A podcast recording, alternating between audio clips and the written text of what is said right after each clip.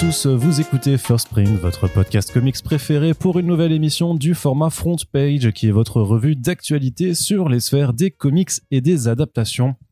Au cours de cette émission, nous allons faire un petit peu le tour de ce qui s'est passé dans le fabuleux monde de la bande dessinée américaine au cours des dix derniers jours environ, puisque c'est une émission qui revient en moyenne trois fois par mois, enfin même pas en moyenne, qui revient toujours trois fois par mois. On essaie d'espacer de cette façon à pouvoir quand même parler de pas mal de choses et de se concentrer surtout sur les comics mainstream et indépendants en n'oubliant pas, bien entendu, de faire un petit point sur les adaptations qui continuent d'affluer sur les écrans. Et pour cette émission, bien entendu, je ne serai pas tout seul. Il y a la deuxième moitié de First Print avec moi, le monsieur Corentin. Salut. Coucou. Salut. Tu sais que t'es vraiment seul en fait, Arnaud. Je ne suis qu'une voix dans ta tête. C'est vrai. Et ça fait des années que tu passes des podcasts où tu parles tout seul. En étant ventriloque. Voilà. Et il y a toujours des blancs en fait dès que je parle. Tu vois, là, les gens n'entendent rien. C'est vrai. Voilà. Désolé Arnaud. C'est un peu le secret, voilà, le grand secret de ce podcast. Et c'est pour ça que nous ne faisons jamais de vidéo. Exact. Et que personne ne nous a jamais vus ensemble dans une même pièce. Mm. Corentin, blague à, Tyler blague à part. euh, C'est-à-dire que moi, je suis Brad Pitt, du coup. Non, c'est moi. Brad C'est toi, Brad Pitt, du coup. Ouais. Enfin, sans les- le côté alcoolo qui bat sa femme. C'est ça. J'espère. Mais sans, et sans le côté musculeux non plus, je crois. Ça va. Ça va. J'ai repris, un- j'ai repris un peu, figure-toi. bah, sans le côté beau gosse, alors. Ah, voilà, Allez, bim, et bim. J'accepte. Ça, ça fait des vannes. Ni toi ni moi. hein. Oui, bah, mais moi, j'ai jamais prétendu être Edward Norton non plus, donc euh, ça me va très bien. Allez, Corentin, euh, trêve de euh, blagounette, puisque nous sommes dans une émission on ne peut plus sérieuse et chiante, évidemment. Alors, on va commencer par le traditionnel tour des actualités comics. Un petit point pour commencer, comme d'habitude, pour les annonces, les dernières annonces en date du Paris Fan Festival, donc qui a fait sa deuxième édition au Parc des Expositions Porte de Versailles à Paris. Euh, c'est une, euh, une édition qui voit bien plus grand que la toute première qui avait, eu, euh, eu lieu pardon l'an dernier, puisque là il y a vraiment toute une artiste à l'air qui sera présente. On vous a déjà parlé de plusieurs de ces très belles annonces qui ont été faites par l'organisation, à qui on fait un petit coucou, euh, notamment bah, Garth Ennis, Pepe Larraz, Ramvi, Mike Perkins, Michael Stott, euh, Rachel Stott, pardon, euh, Xermanico ou encore Alexis Briclot. Et donc, parmi les invités qui s'y rajoutent aussi euh, Alvaro Martinez, mais également euh, Miguel Mendonça et Pepe Larraz, euh, qui seront donc présents, euh, donc deux artistes espagnols, si je ne m'abuse, qui seront présents à cette prochaine édition du Paris Festival. Donc, Pepe Larraz, si vous lisez des comics Marvel depuis quelques années maintenant, vous connaissez ce nom parce qu'il fait partie justement des artistes qui étaient dans une des catégories, enfin une, une des promotions des Young Guns de Marvel, c'est-à-dire donc les artistes très prometteurs que euh, Marvel veut mettre en avant, qu'ils appellent maintenant les Stormbreakers, puisqu'ils se sont quand même rendus compte que parfois appeler Young Guns des gens qui sont déjà dans l'industrie depuis 20 ans, c'est peut-être pas forcément adéquat.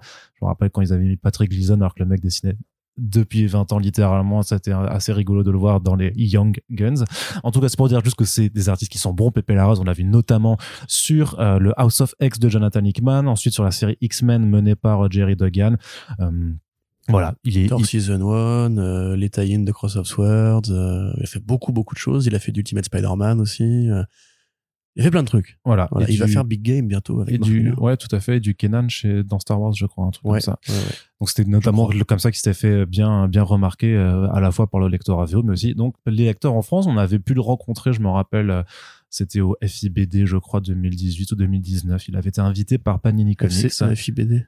Hmm FIBD Ah, ah ouais? Ouais ouais FIBD Ah, ok. j'ai retrouvé une interview vidéo qu'on a faite euh, enfin que République avait faite de lui euh, c'était un FIBD donc je pense que c'était le 2018 et donc on aura le plaisir de le euh, ravoir sous nos latitudes au mois d'avril prochain parce qu'en plus c'est un monsieur qui est extrêmement sympathique pour l'avoir rencontré. Donc vraiment si vous avez des choses à vous faire signer ou juste que vous voulez discuter avec lui je pense que ce- c'est quelqu'un qui est assez accessible et disponible et tout ça. Donc voilà on lui fait des bisous.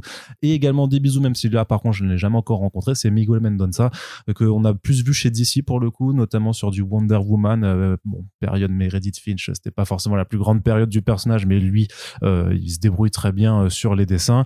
Il a fait le Justice League Last Ride de Chips Darsky euh, récemment c'était le premier titre vraiment l'un des premiers titres qu'on lui confiait complètement en solo. Et alors il a fait beaucoup de, de numéros un petit peu en fill donc c'est un artiste aussi assez jeune pour le coup. Je pense qu'il doit à peine avoir notre âge, si ce n'est peut-être moins, mais qui voilà est en train de grimper petit à petit les échelons chez DC Comics. Et donc forcément, il y a du matériel qui est édité en VO et en VF, et ça sera toujours des bonnes occasions d'aller donc aller à la rencontre de ces artistes pour se faire signer et demander peut-être des commissions si vous en avez les moyens. Corentin, oui. Je me tourne vers toi un petit peu parce que j'ai envie de te poser une question. Dis-moi tout. Que penses-tu de la troisième vague des titres urban nomades qui euh, a été tout récemment annoncée par l'éditeur Urban Comics. Donc c'est cette collection de euh, comics en format poche euh, qui est venue remplacer en fait les opérations petit prix pour avoir une forme plus pérenne euh, de comics pensés pour être accessibles, notamment bah, avec une, politique tarifaire assez agressive, hein, puisque les prix c'est de 5,90 à 9,90 en fonction de la pagination.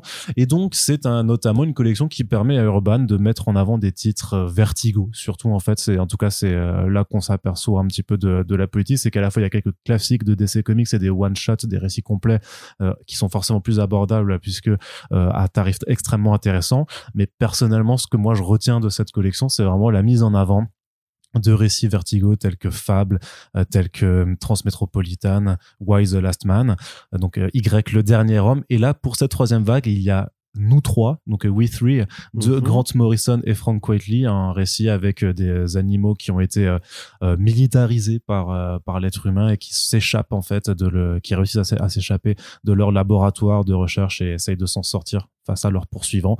il y a également Les Seigneurs de Bagdad, un récit de Brian Kevon et Nico Henrichon qui retrace en fait la, on va dire les animaux qui s'échappent de leur cage. Ouais, je veux dire qui, qui, qui J'essaie de finir ma phrase. Vas-y, vas-y. Mais je croyais que tu cherchais tes mots. non, non, mais c'est ça qui, qui retrace en fait euh, ben, l'invasion américaine de l'Irak euh, post 11 euh, septembre, mais du point de vue d'animaux du zoo de Bagdad qui s'échappent le jour où justement la ville est bombardée, et donc qui permet de, de témoigner en fait de l'horreur de la guerre d'un point de vue animal. Donc deux récits animaliers. Deux récits animaliers, donc ouais, c'est ça. Corentin, un petit mot déjà sur ces deux-là? Oh bah nous trois, enfin we three, je pense que c'est déjà très connu. C'est souvent généralement ce que les gens citent euh, comme titre accessible de Grant Morrison, parce qu'à la fois c'est une histoire complète qui a une portée écologique euh, sur la souffrance animale, qu'elle est assez violente et bien construite, très dramatique aussi. En plus, donc les animaux qui sont des espèces d'exosquelettes. Euh, c'est un peu d'ailleurs le concept de la BD de Marvel, tu sais là, avec les bestioles que Joffo avait fait récemment, avec le requin et le kangourou et tout dans les technosuits. Tu sais pas comment ça s'appelait? Bref, c'est une, une, une, aparté. Donc oui, effectivement, c'est euh, un petit chef-d'œuvre des comics. Je crois quand même que ça avait gagné des prix. Et voilà, donc c'est pourquoi pas. À la limite, c'est effectivement le style de Quietly peut peut-être mieux, vu qu'il est toujours très ciselé, euh, mieux s'épanouir, enfin très bien s'épanouir dans ce petit format-là. Et comme c'est une histoire courte, elle a un intérêt à être prise à un petit prix. Euh, pareil pour Pride of Baghdad d'ailleurs aussi. Euh, bon, c'est rigolo d'ailleurs de voir qu'il y a Why the Last Man et Pride of Baghdad. On se demande si justement euh, Urban n'a pas conscience que Brian Kevogan est euh, un, nom qui parle peut-être plus à un grand public et pas forcément que aux lecteurs de comics. Euh, du fait de sa grande renommée, comme le fait que Saga soit un des, tomes qui marche le mieux, dans, bah, même le mieux en fait, je crois, dans les indés de Urban Comics.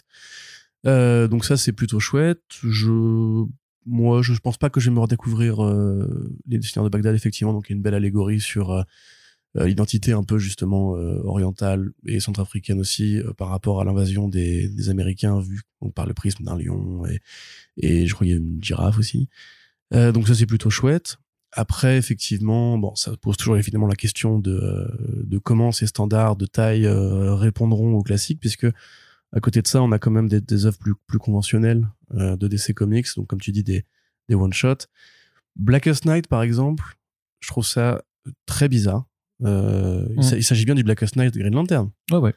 Donc qui arrive en, en, bouture de son run de Green Lantern. Euh... Ouais, c'est pas complètement la fin non plus, mais c'est pas la fin, mais c'est pas le début, c'est sûr. C'est dans les derniers trucs. Bon, c'est avant Brightest Day et euh, c'est quand même très curieux de lâcher ça comme ça dans la mêlée sans. J'imagine qu'il y aura un travail éditorial pour présenter un peu le projet, mais sur une introduction, oui, qui voit donc en fait Black Hand euh, avoir. Mm. En fait, c'est vraiment cette période où euh, Geoff Jones avait vraiment largement euh, comment dire développer euh, tout l'univers des, euh, des, lanterns avec tous les anneaux de couleurs différentes. Donc les blue lanterns les yellow les red lanterns. les red orange avec le Larfleeze. Exact. Mais Incroyable. personnage. Et donc il y avait ces, les, les Black Lanterns en fait justement où euh, Black Hand en fait a le pouvoir en fait de contrôler les morts tout simplement il va faire ressusciter euh, des personnages euh, de l'univers DC mais sous forme zombiesque en fait pour avoir sa propre armée et bah grosso modo de toute façon chaque spectre de couleur a tendance à vouloir un petit peu dominer le reste de l'univers on va dire et là clairement bah c'est pour que la, la mort en fait euh, prenne Mm. euh, vraiment part sur l'ensemble du, du bah, Bah oui, mais c'est quand même assez curieux dans la mesure où c'est crossover événement de l'univers Mm. DC classique avant les New 52, que ça fait intervenir, bah déjà j'imagine qu'il y aura Brightest Day ensuite, oui c'est ça, ça fait intervenir quand même beaucoup de concepts ou de personnages que l'univers DC a perdu ou euh, que le lectorat moderne ne, ne connaîtra pas forcément. Donc je suis assez curieux, enfin je suis assez étonné de ce choix plutôt. Euh, je, en l'occurrence, pour moi, ça ne cadre pas avec l'idée de faire une offre qui soit à petit prix accessible pour les nouveaux et les nouvelles entrantes. Mais bon, après, pourquoi pas, hein, il faut bien, euh, faut bien y aller à un moment donné. Euh, après, du coup, on a Batman Long Halloween, euh, All-Star Superman et Superman, et pardon, Identity Crisis. Alors, Long Halloween, ça me paraît, encore une fois, voilà, une bonne idée dans la mesure où c'est un chef-d'œuvre que tout le monde a déjà parmi les fans et que tout le monde pourrait avoir parmi les, les nouveaux. On sait qu'il a été cité comme référence par Matt Reeves pour le film The Batman, donc c'est un produit d'appel évident, comme All-Star Superman maintenant avec le nouveau film de James Gunn Legacy. Là, encore une fois, je pense que le trait peut s'adapter. J'aurais du mal, moi, à... En fait, c'est parce que ce qui, ce qui marche bien chez Tim Sale dans son dessin, c'est pas spécialement la dimension en taille, mais plutôt la composition, les éclairages et la mise en scène. Et en cela, peu importe la taille de la page, tant qu'en fait, t'as toujours l'effet double page, pleine page et tout, euh, à mon avis, ça peut continuer à fonctionner. Pareil pour All-Star. Bon, remarque, All-Star est peut-être plus granuleux au niveau du trait quand même, parce qu'il y a beaucoup de, d'effets de zoom, des zooms avec euh, des plans larges, beaucoup de Superman, etc. Donc peut-être qu'en petite taille, ça risque d'être plus handicapant. Par contre, euh, Identity Crisis, là, pareil. Moi, j'aime bien cet événement. Je sais qu'il n'a pas forcément bonne presse auprès de beaucoup de lecteurs, mais euh, je ne comprends pas la, la présence de ce titre qui, si je parlais du fait que Blackest Night euh, nécessite d'avoir quelques bonnes connaissances de l'univers DC, en l'occurrence, là, c'est un autre niveau, quoi. C'est une crise sans en être une, parce que c'est pas euh, une, une relecture du multivers et tout. ça n'a pas la portée cosmique des crises euh, habituelles. Voilà, il faut avoir, euh, voilà, mais juste, tu vois, Soudibni, euh, est-ce que les lecteurs des New 52 connaissent Ralph et Soudibni? Ils ont quasiment pas été là, enfin, ils ont même pas été là, en fait, euh, du tout, je crois. Enfin, peut-être que si, mais en tout cas, ça m'a pas, euh, ça m'a- ça, ça m'aurait échappé.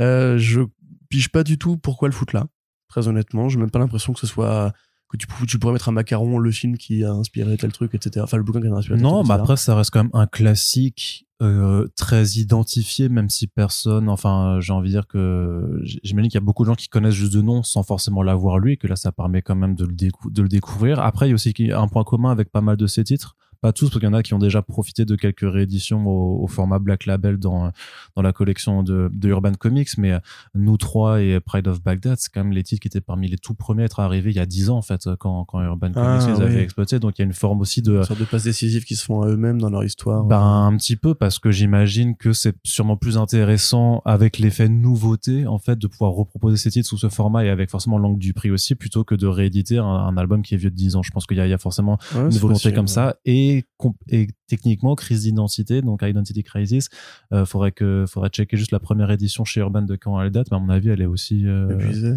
euh, bah, soit épuisée, soit juste euh, vieille de, de, de trop de temps. Et du coup, c'est mieux, en fait, c'est sûrement plus intéressant économiquement de, de la présenter euh, sous un nouvel angle, sous un nouveau jour, plutôt ouais, que ouais. d'essayer de vous dire, hey, en fait, euh, regardez cet album, on l'a sorti il y a 10 ans, mais regardez, il est toujours dispo.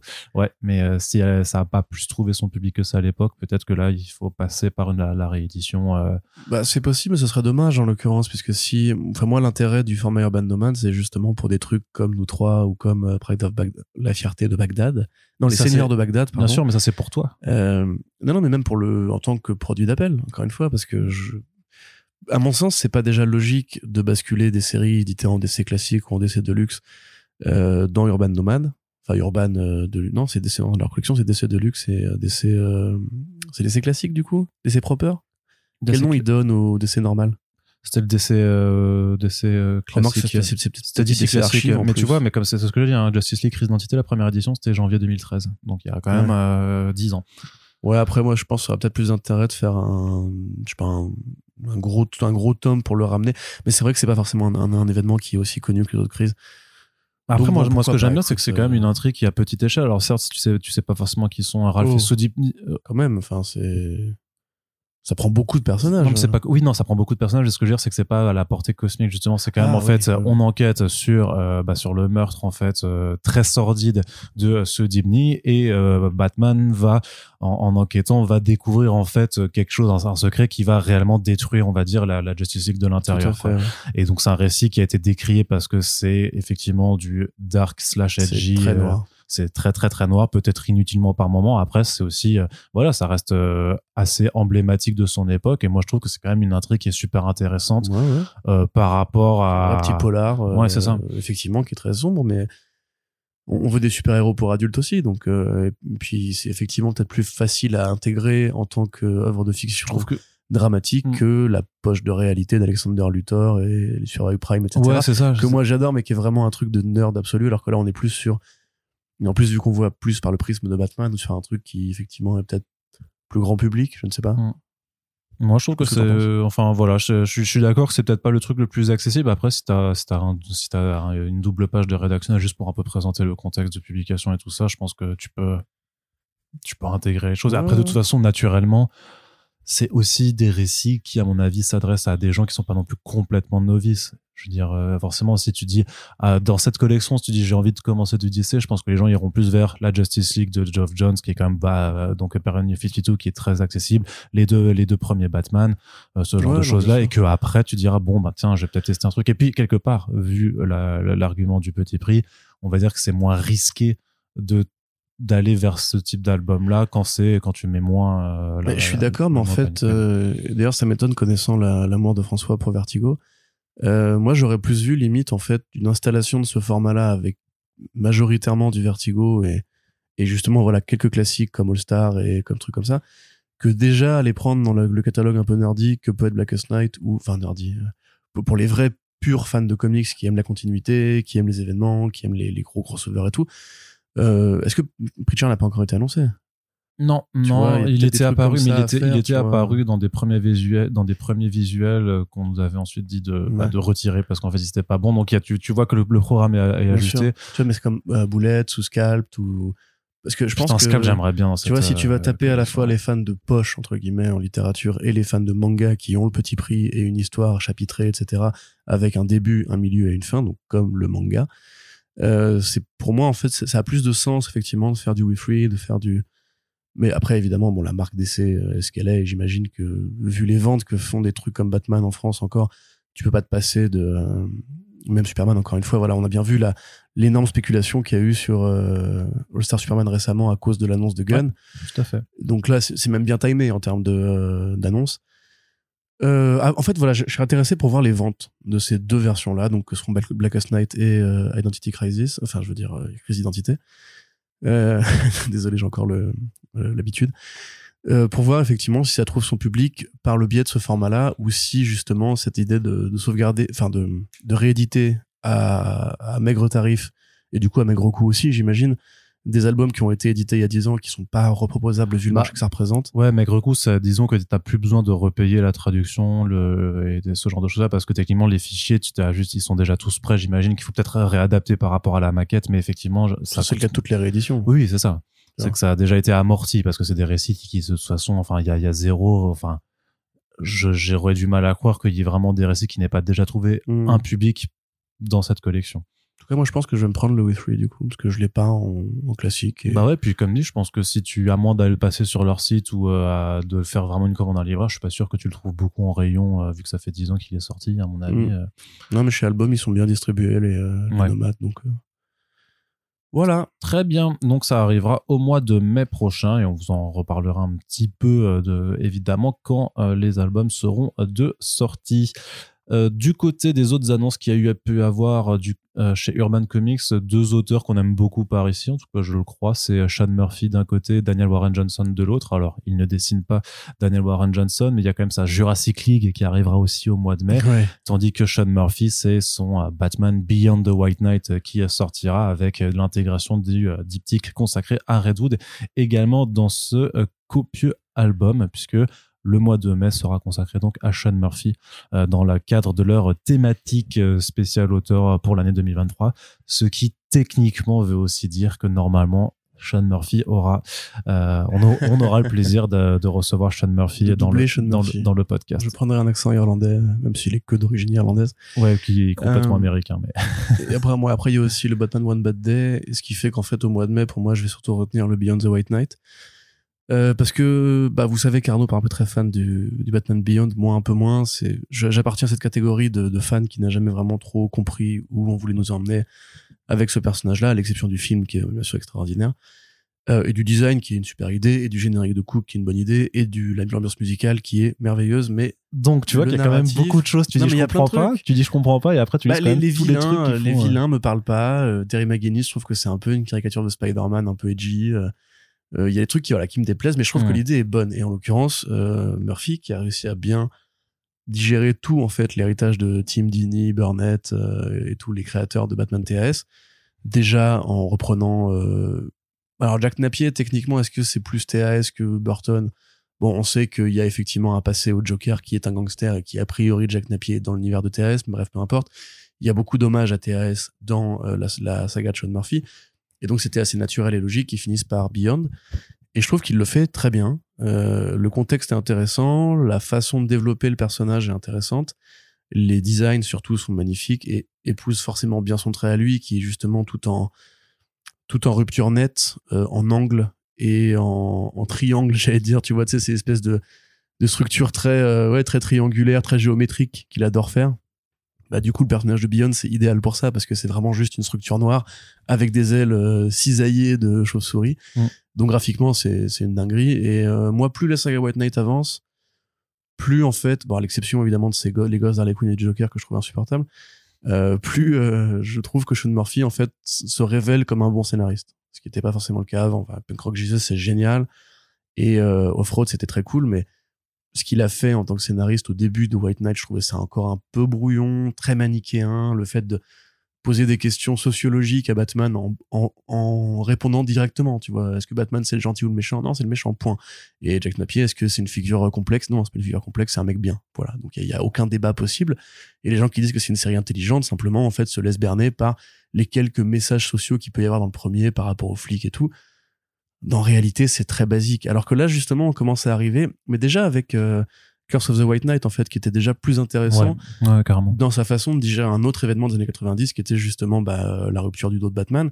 Sauf que là, c'était fait avec talent, en fait. Et c'est un peu ça, en fait, ce que fait Murphy, c'est il, il fait des remakes euh, intéressants. Et du coup, c'est mieux qu'il fasse des remakes de ces moments-là, qui sont pour moi des mauvais souvenirs, plutôt que des trucs aussi fascinants que la relation Batman et Joker, qui a déjà été mieux écrite par d'autres.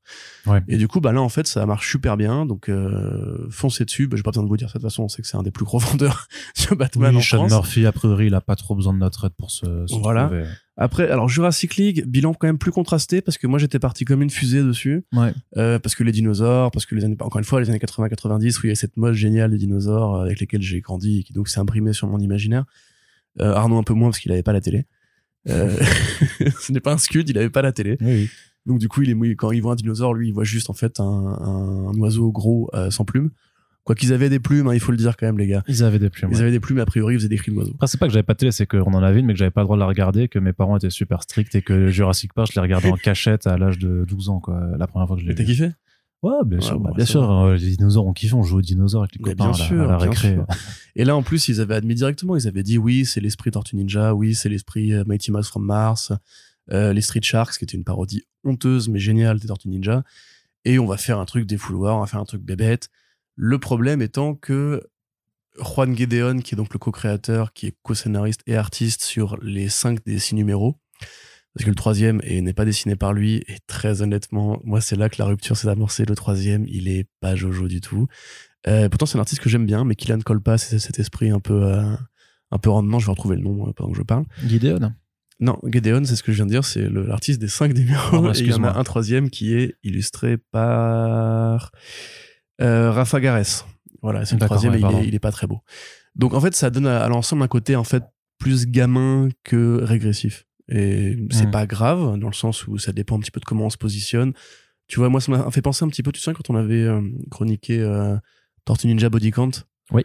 Tu vois, où justement, moi, prêt à tolérer beaucoup d'exercices de style un peu euh, euh, ça m'avait vraiment fait kiffer. Mais beaucoup de potes qui, justement, pour eux, Tortue Ninja, c'est un peu sacré et tout, ils ont dit non, là, c'est trop. Bah là, je trouve que Jurassic League, c'est peut-être un peu trop dans le côté gosse.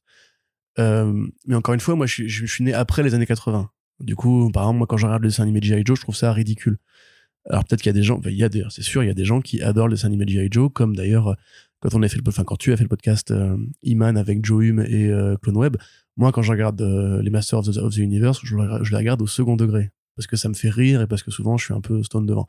Alors que pour une génération entière, euh, c'est sérieux, tu vois, c'est un truc d'enfant, etc. Donc probablement si vous avez connu un peu les dessins animés qui étaient un peu moins euh, anormalement euh, consuméristes comme Street Sharks ou comme Mighty Mouse, qui étaient juste fait pour, pour vendre des jouets, hein, vous allez peut-être plus kiffer je pense si vous êtes un peu plus âgé que nous et que vous avez eu la télé entre 80, 85 et 85, 90, euh, ce qui a priori est le cas de Warren Johnson et de Gedeon.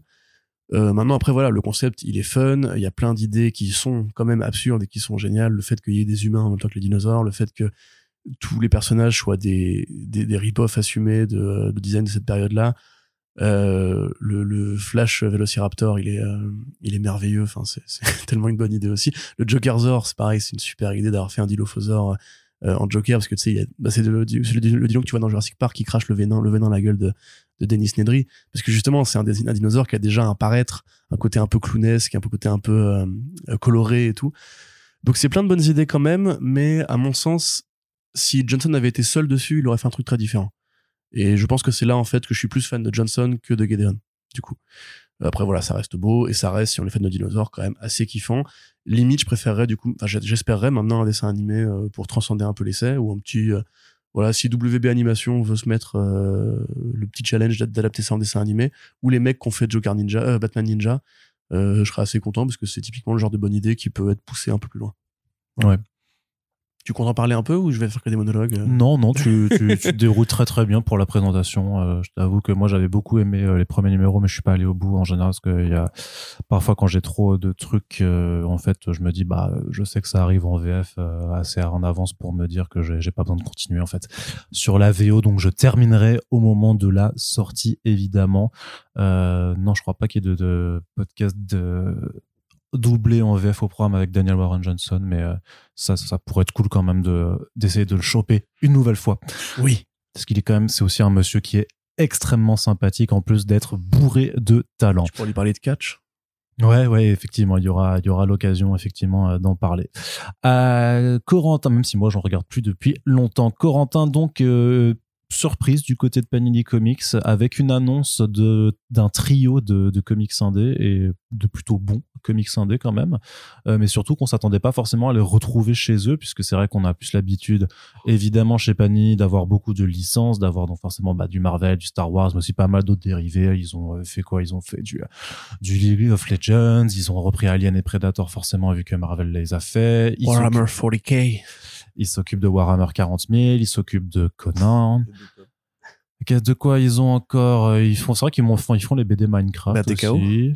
Et, non mais voilà, mais justement, j'allais dire, mais en plus de ça, voilà, ils sortent quand même des indés en allant souvent plus chercher des choses où on les attend là où on les attend pas forcément, donc du côté de TKO ou de Awa, euh, parce que accessoirement ils font aussi pas mal toutes les œuvres de Stepan Sejic, euh, comme Sunstone ou Mercy. il y a aussi Mark Millar, forcément le Millar World, et donc là, en fait, ils ont annoncé plusieurs titres qui arrivent. Alors bon, il y a quand même un point du côté de juste qu'on peut aborder du côté de Mark Millar puisqu'ils annoncent euh, forcément The Magic Order 3 et euh, la suite de Prodigy, The Icarus Society. Ouais. Euh, c'est c'est pas bien. Faut pas lire ni l'un ni l'autre. Ah ouais? Oh bah Magic Order aussi? Mais Magic Order c'est pas bien depuis le tome 1. Ah non mais ah oui, d'accord mais on n'est pas d'accord sur cette question. Moi, j'aime bien non, c'est beau. Euh. C'est beau. Quapel est très fort, mais le tome bah, on avait quand même dit. C'est un remake raté de Jupiter's Legacy. Ah, on avait quand même dit sur le 2 que ça s'améliorait un petit peu avec la, la, guerre de mafieux, mais dans un contexte de magie qui était quand même pas bah, trop mal rendu. Contextuellement, mais ça, c'est les premières planches du premier numéro. Après, le reste, euh, c'est action, bourrin, action, bourrin, et ça veut étoffer une mythologie qui est non, je peux pas envie Ouais, c'est vrai, t'as pas envie d'en parler, d'accord. Et Prodigy, bah, le tome 1 était une insulte à l'intelligence humaine. Euh, le tome 2, c'est un mec qui t'a mis une tarte dans la gueule et qui revient et qui t'en remet un qui fait putain, c'est trop marrant. Et c'était pas marrant la première fois déjà, pourquoi tu recommences? Et du coup, tu, tu lui craches dessus, tu le bats. Donc Prodigy, non, euh, je sais pas pourquoi Mark Millar insiste avec ce personnage. Mais parce qu'il y a une adaptation derrière, parce que Netflix va en faire une a- franchise. Tous ces BD ont une adaptation. Ils, euh, veulent, en ils veulent en faire le. le, Non, le- mais fais-moi leur- suite de Huck dans ce cas-là, si tu veux trouver un truc un peu plus. euh, Parce que le problème de Mark Millar, enfin l'un des problèmes de Mark Millar plutôt, c'est que euh, depuis Red- depuis Su- Superman Red Son, il a la il a la, la crédulité de penser qu'il il sait écrire des personnages intelligents. Euh, Rappelez-vous, Red Son, le Lex Luthor, qui affronte euh, 15 personnes qui jouent aux échecs en même temps, et qui est beaucoup trop intelligent, qui a inventé un réveil matin entre le café et, le jus d'orange. Euh, là, là c'est pareil pour Prodigy, sauf que ce qui est présenté comme une parodie extrême de Lex Luthor dans Red Son, parce que c'est quand même une histoire qui a une petite portée humoristique du fait de sa promesse initiale, euh, dans Prodigy, c'est couvert comme une sorte de réalité tangible où le héros bah, n'a aucune adversité, euh, aucun challenge réel. Dans des, enfin, c'est c'est vraiment très masturbatoire et c'est très égocentré. Et je pense sincèrement qu'il faut que Marc Millar arrête de croire que euh, que, c'est drôle, le génie. Enfin, c'est c'est pas drôle en fait, c'est même pas absurde, c'est juste chiant en fait. Donc euh, donc non. C'est un garissou, quoi. Ouais. C'est vraiment le prototype du Uber héros euh, qui, à qui il n'arrivera rien parce qu'il aura vraiment toujours euh, mille coups en avance et qui en Ouais, fait il est capable de tout faire, il a toutes les capacités, tous les. Mais après, je sais pas si c'est parce qu'ils c'est essayent. le- c'est c'est le parangon du génie néolibéral qui est milliardaire, qui est un homme d'action, qui est musclé, qui est intelligent, qui est beau. euh, Enfin, qui était en mode, mais mais qu'est-ce que bah pourquoi? Enfin, je veux dire, c'est pas c'est pas intéressant comme truc. quoi. Non, j'avais Enfin, j'avais effectivement trouvé aussi que le premier volume euh, était pas ultra intéressant et que Raphaël Aboukouaké euh, se donnait pas non plus euh, à 200% en fait sur sur le titre hein, clairement donc c'était très très dispensable parmi tous les titres de Miller vous savez que moi je suis quand même beaucoup moins sévère que Corentin euh, parce que je suis plus bon public et que j'ai de plus mauvais parce goût que tout Corentin a lu les meilleurs BD de Marc Millar et qui sait de quoi il est capable. je pense que je les ai lus aussi tu vois Sur Thing, tu l'avais lu?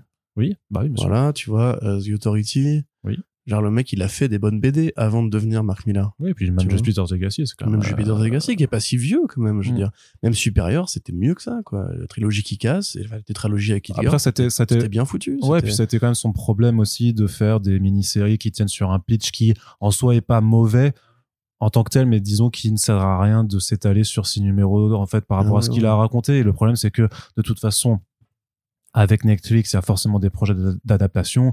On a quand même vu une resurgence un petit peu du euh, action man movie, on va dire, de voilà avec euh, ou, ou de la action woman movie. Hein, euh, et ça, Ouais, ça- bah, tu en- as Gal Gadot qui arrive là sur Netflix hein.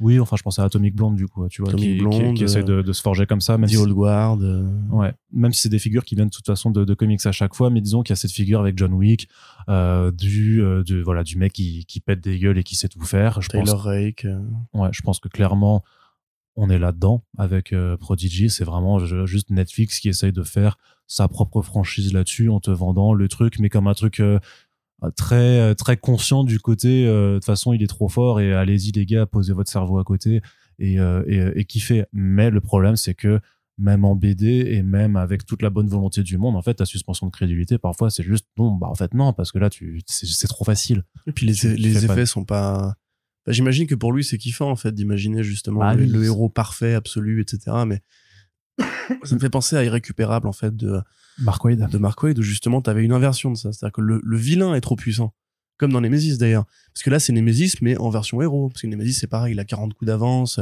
il a tout prévu il y a 4 ans quand il a commencé à fomenter son plan jusqu'à la dernière seconde de la dernière frame où en fait on te dit non mais en fait depuis le début je crois le héros il croit qu'il a gagné mais non non il avait perdu avant même que ça commence. T'es en mode genre mais c'est comment Mais tu ça, veux c'est que pour le- ça, un- j'implique ça, c'est un, un- enjeu émotionnel quelconque si tu me dis que de base le, le, le- la partie est truquée bah c'est c'est pas intéressant on n'est pas dans Saw là tu vois enfin c'est c'est et encore justement Saw le, le plaisir n'est pas le scénario mais les morts le, tas de torture et tout Oh, sur le premier, quand même, t'avais le twist final. C'est un, truc à twist. le euh. premier c'est le meilleur de la saga Oui, pas- bien sûr. tu vois c'est comme Fast and Furious il y a que le premier qui est à peu près bien tu vois. Euh, non, ça c'est pas. Non, bah non. Si. On va pas être d'accord du tout bref tout ça pour dire que voilà c'est- répétitif et Mark Millar fait des meilleures BD s'il te plaît Donc voilà, à la base, moi, je voulais parler quand même d'un dé qui sont vachement plus intéressants et vers lesquels on vous redirigera. Qu'on parle de ça En attendant, bah parce qu'ils ont quand même été annoncés, donc euh, faut pas, faut pas le passer sous silence non plus. Mais c'est vrai qu'on voulait, pour le coup, on n'ira pas forcément vous les recommander. Euh, au contraire, donc de Ecoland, de Stray Dogs et de Family Tree, donc euh, des titres respectivement euh, de donc Hayden Blackman et G.H. Williams 3 pour Ecoland. Ecoland. Euh, Stray Dogs, c'est de Tony Flix et de euh, Trish Fortner. Et euh, Family Tree, c'est de Jeff Lemire et Phil Esther. Alors, pour le premier, Ecoland. Dont on avait parlé en VO quand c'était sorti chez Image Comics, le grand retour absolument de Adam Blackman et Jetch Williams 3, une équipe créative fabuleuse à qui on doit notamment euh, un run sur Batwoman qui a fait parler de lui à la fois pour sa qualité mais aussi pour l'ingérence éditoriale qu'il y a eu euh, qui a fait que bah, ça s'est conclu un, peu en, en autre boudin. Euh, l'équipe s'étant barrée suite à en fait à au refus de DC Comics de laisser les personnages euh, féminins de cette série se marier, simplement parce que les héros ne, se marient pas, ce qui paraît. Chose, heureusement, sur laquelle DC a, donné beaucoup plus de lest maintenant. Mais voilà, c'était c'était il y a dix ans, et un peu plus de dix ans maintenant, c'est euh, toujours de tristes mémoires. Mais bref, les deux se retrouvent pour un titre qui nous emmène dans un monde euh, ultra fourmillant d'idées visuelles, et surtout qui a la particularité d'être entièrement illustré sur des planches horizontales, et même des compositions en double planche quasiment tout le temps à l'horizontale, donc un petit peu à l'italienne. C'est déjà euh, les objets single issues étaient magnifiques en VO. C'est l'italienne de l'italienne là. C'est l'Italie du Nord là. C'est de la méga. un accent page tu vois. C'est ça. Mais voilà, enfin c'est donc ça nous en donc euh, une, une, fille en fait qui est en possession d'un joyau en fait qui appartient au, roi tyrannique de ce royaume et qui est donc pourchassé.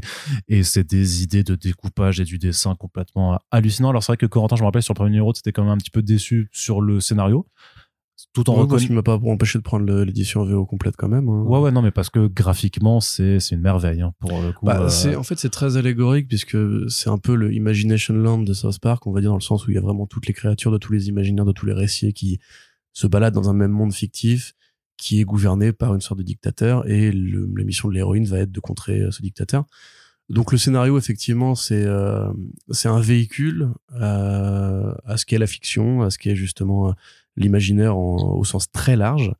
Euh, après, graphiquement, c'est probablement peut-être l'un des meilleurs titres, euh, même si l'expérimental, le format expérimental, du coup, casse un peu justement cette, phrase, parce que on pourrait dire que Overture est le meilleur titre de Jet Williams 3, on pourrait dire que Batwoman, en fait, c'est un mec qui n'a pas fait de mauvais titres au niveau graphique depuis très très longtemps, et qui, depuis qu'il a trouvé son style en peinture et avec ses découpages ultra recherchés, euh, et chaque fois dans la régalade visuelle, là, comme il est chez lui et qu'il a créé cette histoire-là, c'est évidemment c'est presque dans la catégorie des séries caprices à la ultra méga, à la ultra méga et tout, où en fait le scénario a été créé pour permettre à l'artiste de se faire un régal. Plaisir, ouais. Voilà. Et du coup, bah ça va très très très loin, c'est super beau.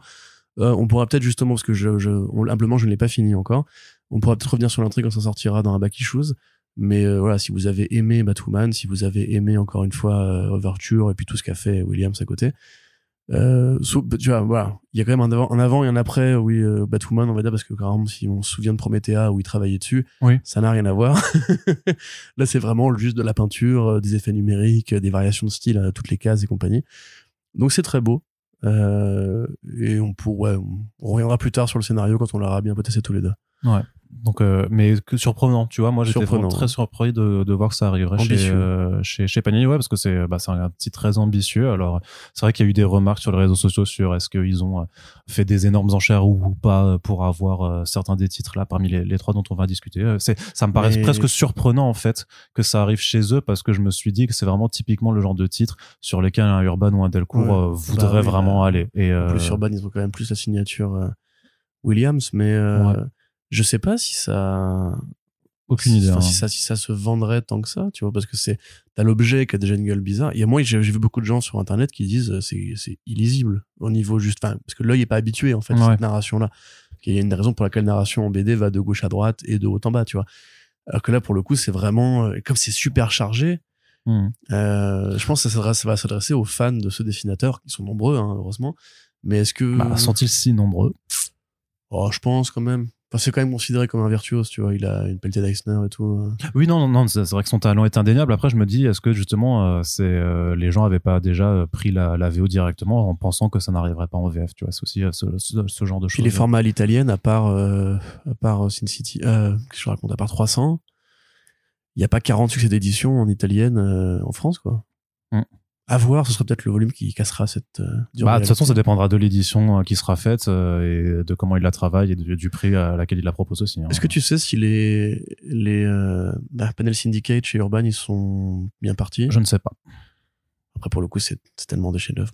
Lisez Private Eye si ce n'est pas encore fait. Je, pense pas que ça. Je dirais, je dirais, écoute, tu vois là, je peux regarder sur sur la base de données à laquelle j'ai accès en, en général. Pendant ce temps-là, moi, je vais meubler en vous racontant ce que j'ai mangé ce midi.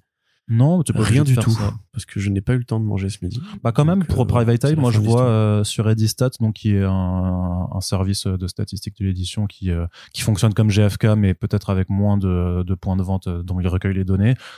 A priori, selon eux, c'est quand même presque 5000 exemplaires pour. Ah bah, c'est bien. pour- et donc pour Private Eye, c'est c'est c'est- série indé à l'italienne en plus, c'est bien. Après, c'était un moment quand même où ça sortait quoi en 2017. Avait toujours Saga qui était très très fort. Je pense qu'il y avait Ouais. un bon.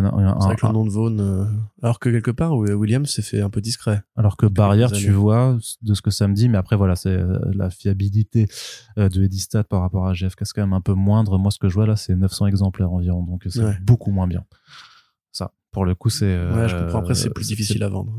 donc à voir effectivement donc euh, voilà là ça dépend vraiment du format du parce que pour moi je pense que c'est le genre de bouquin où tu peux te faire un peu plus euh, chier sur la fab et euh, quitte à le vendre un, un peu plus cher mais qui le mérite en fait si tu fais vraiment un bel objet mais justement pour moi Ecolands faut pas le louper quoi faut en faire un bel objet parce que c'est clairement pas un truc euh, de trop grand public et que justement ça fait partie du public niche mais qui est conscient de la qualité artistique d'une œuvre et qui du coup je pense est prête à mettre effectivement 30 balles pour un bouquin mais qui a, qui a de la gueule tu vois c'est comme ça enfin ce serait dommage qu'ils le mettent en soupe tu vois par exemple J'ai une copie euh, dédicacée du coup.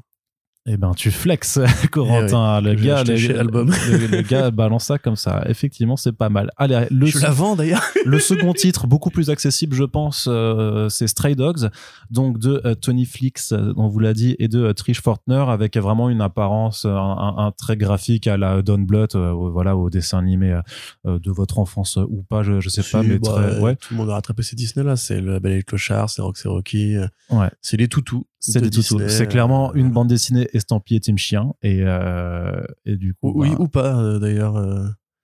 Enfin, c'est c'est plus que comment dirais-je. Moi, je suis pas team chien. hein. Euh, vous vous le quelle savez. tristesse quelle tristesse Non, parce que j'ai opté pour la race supérieure.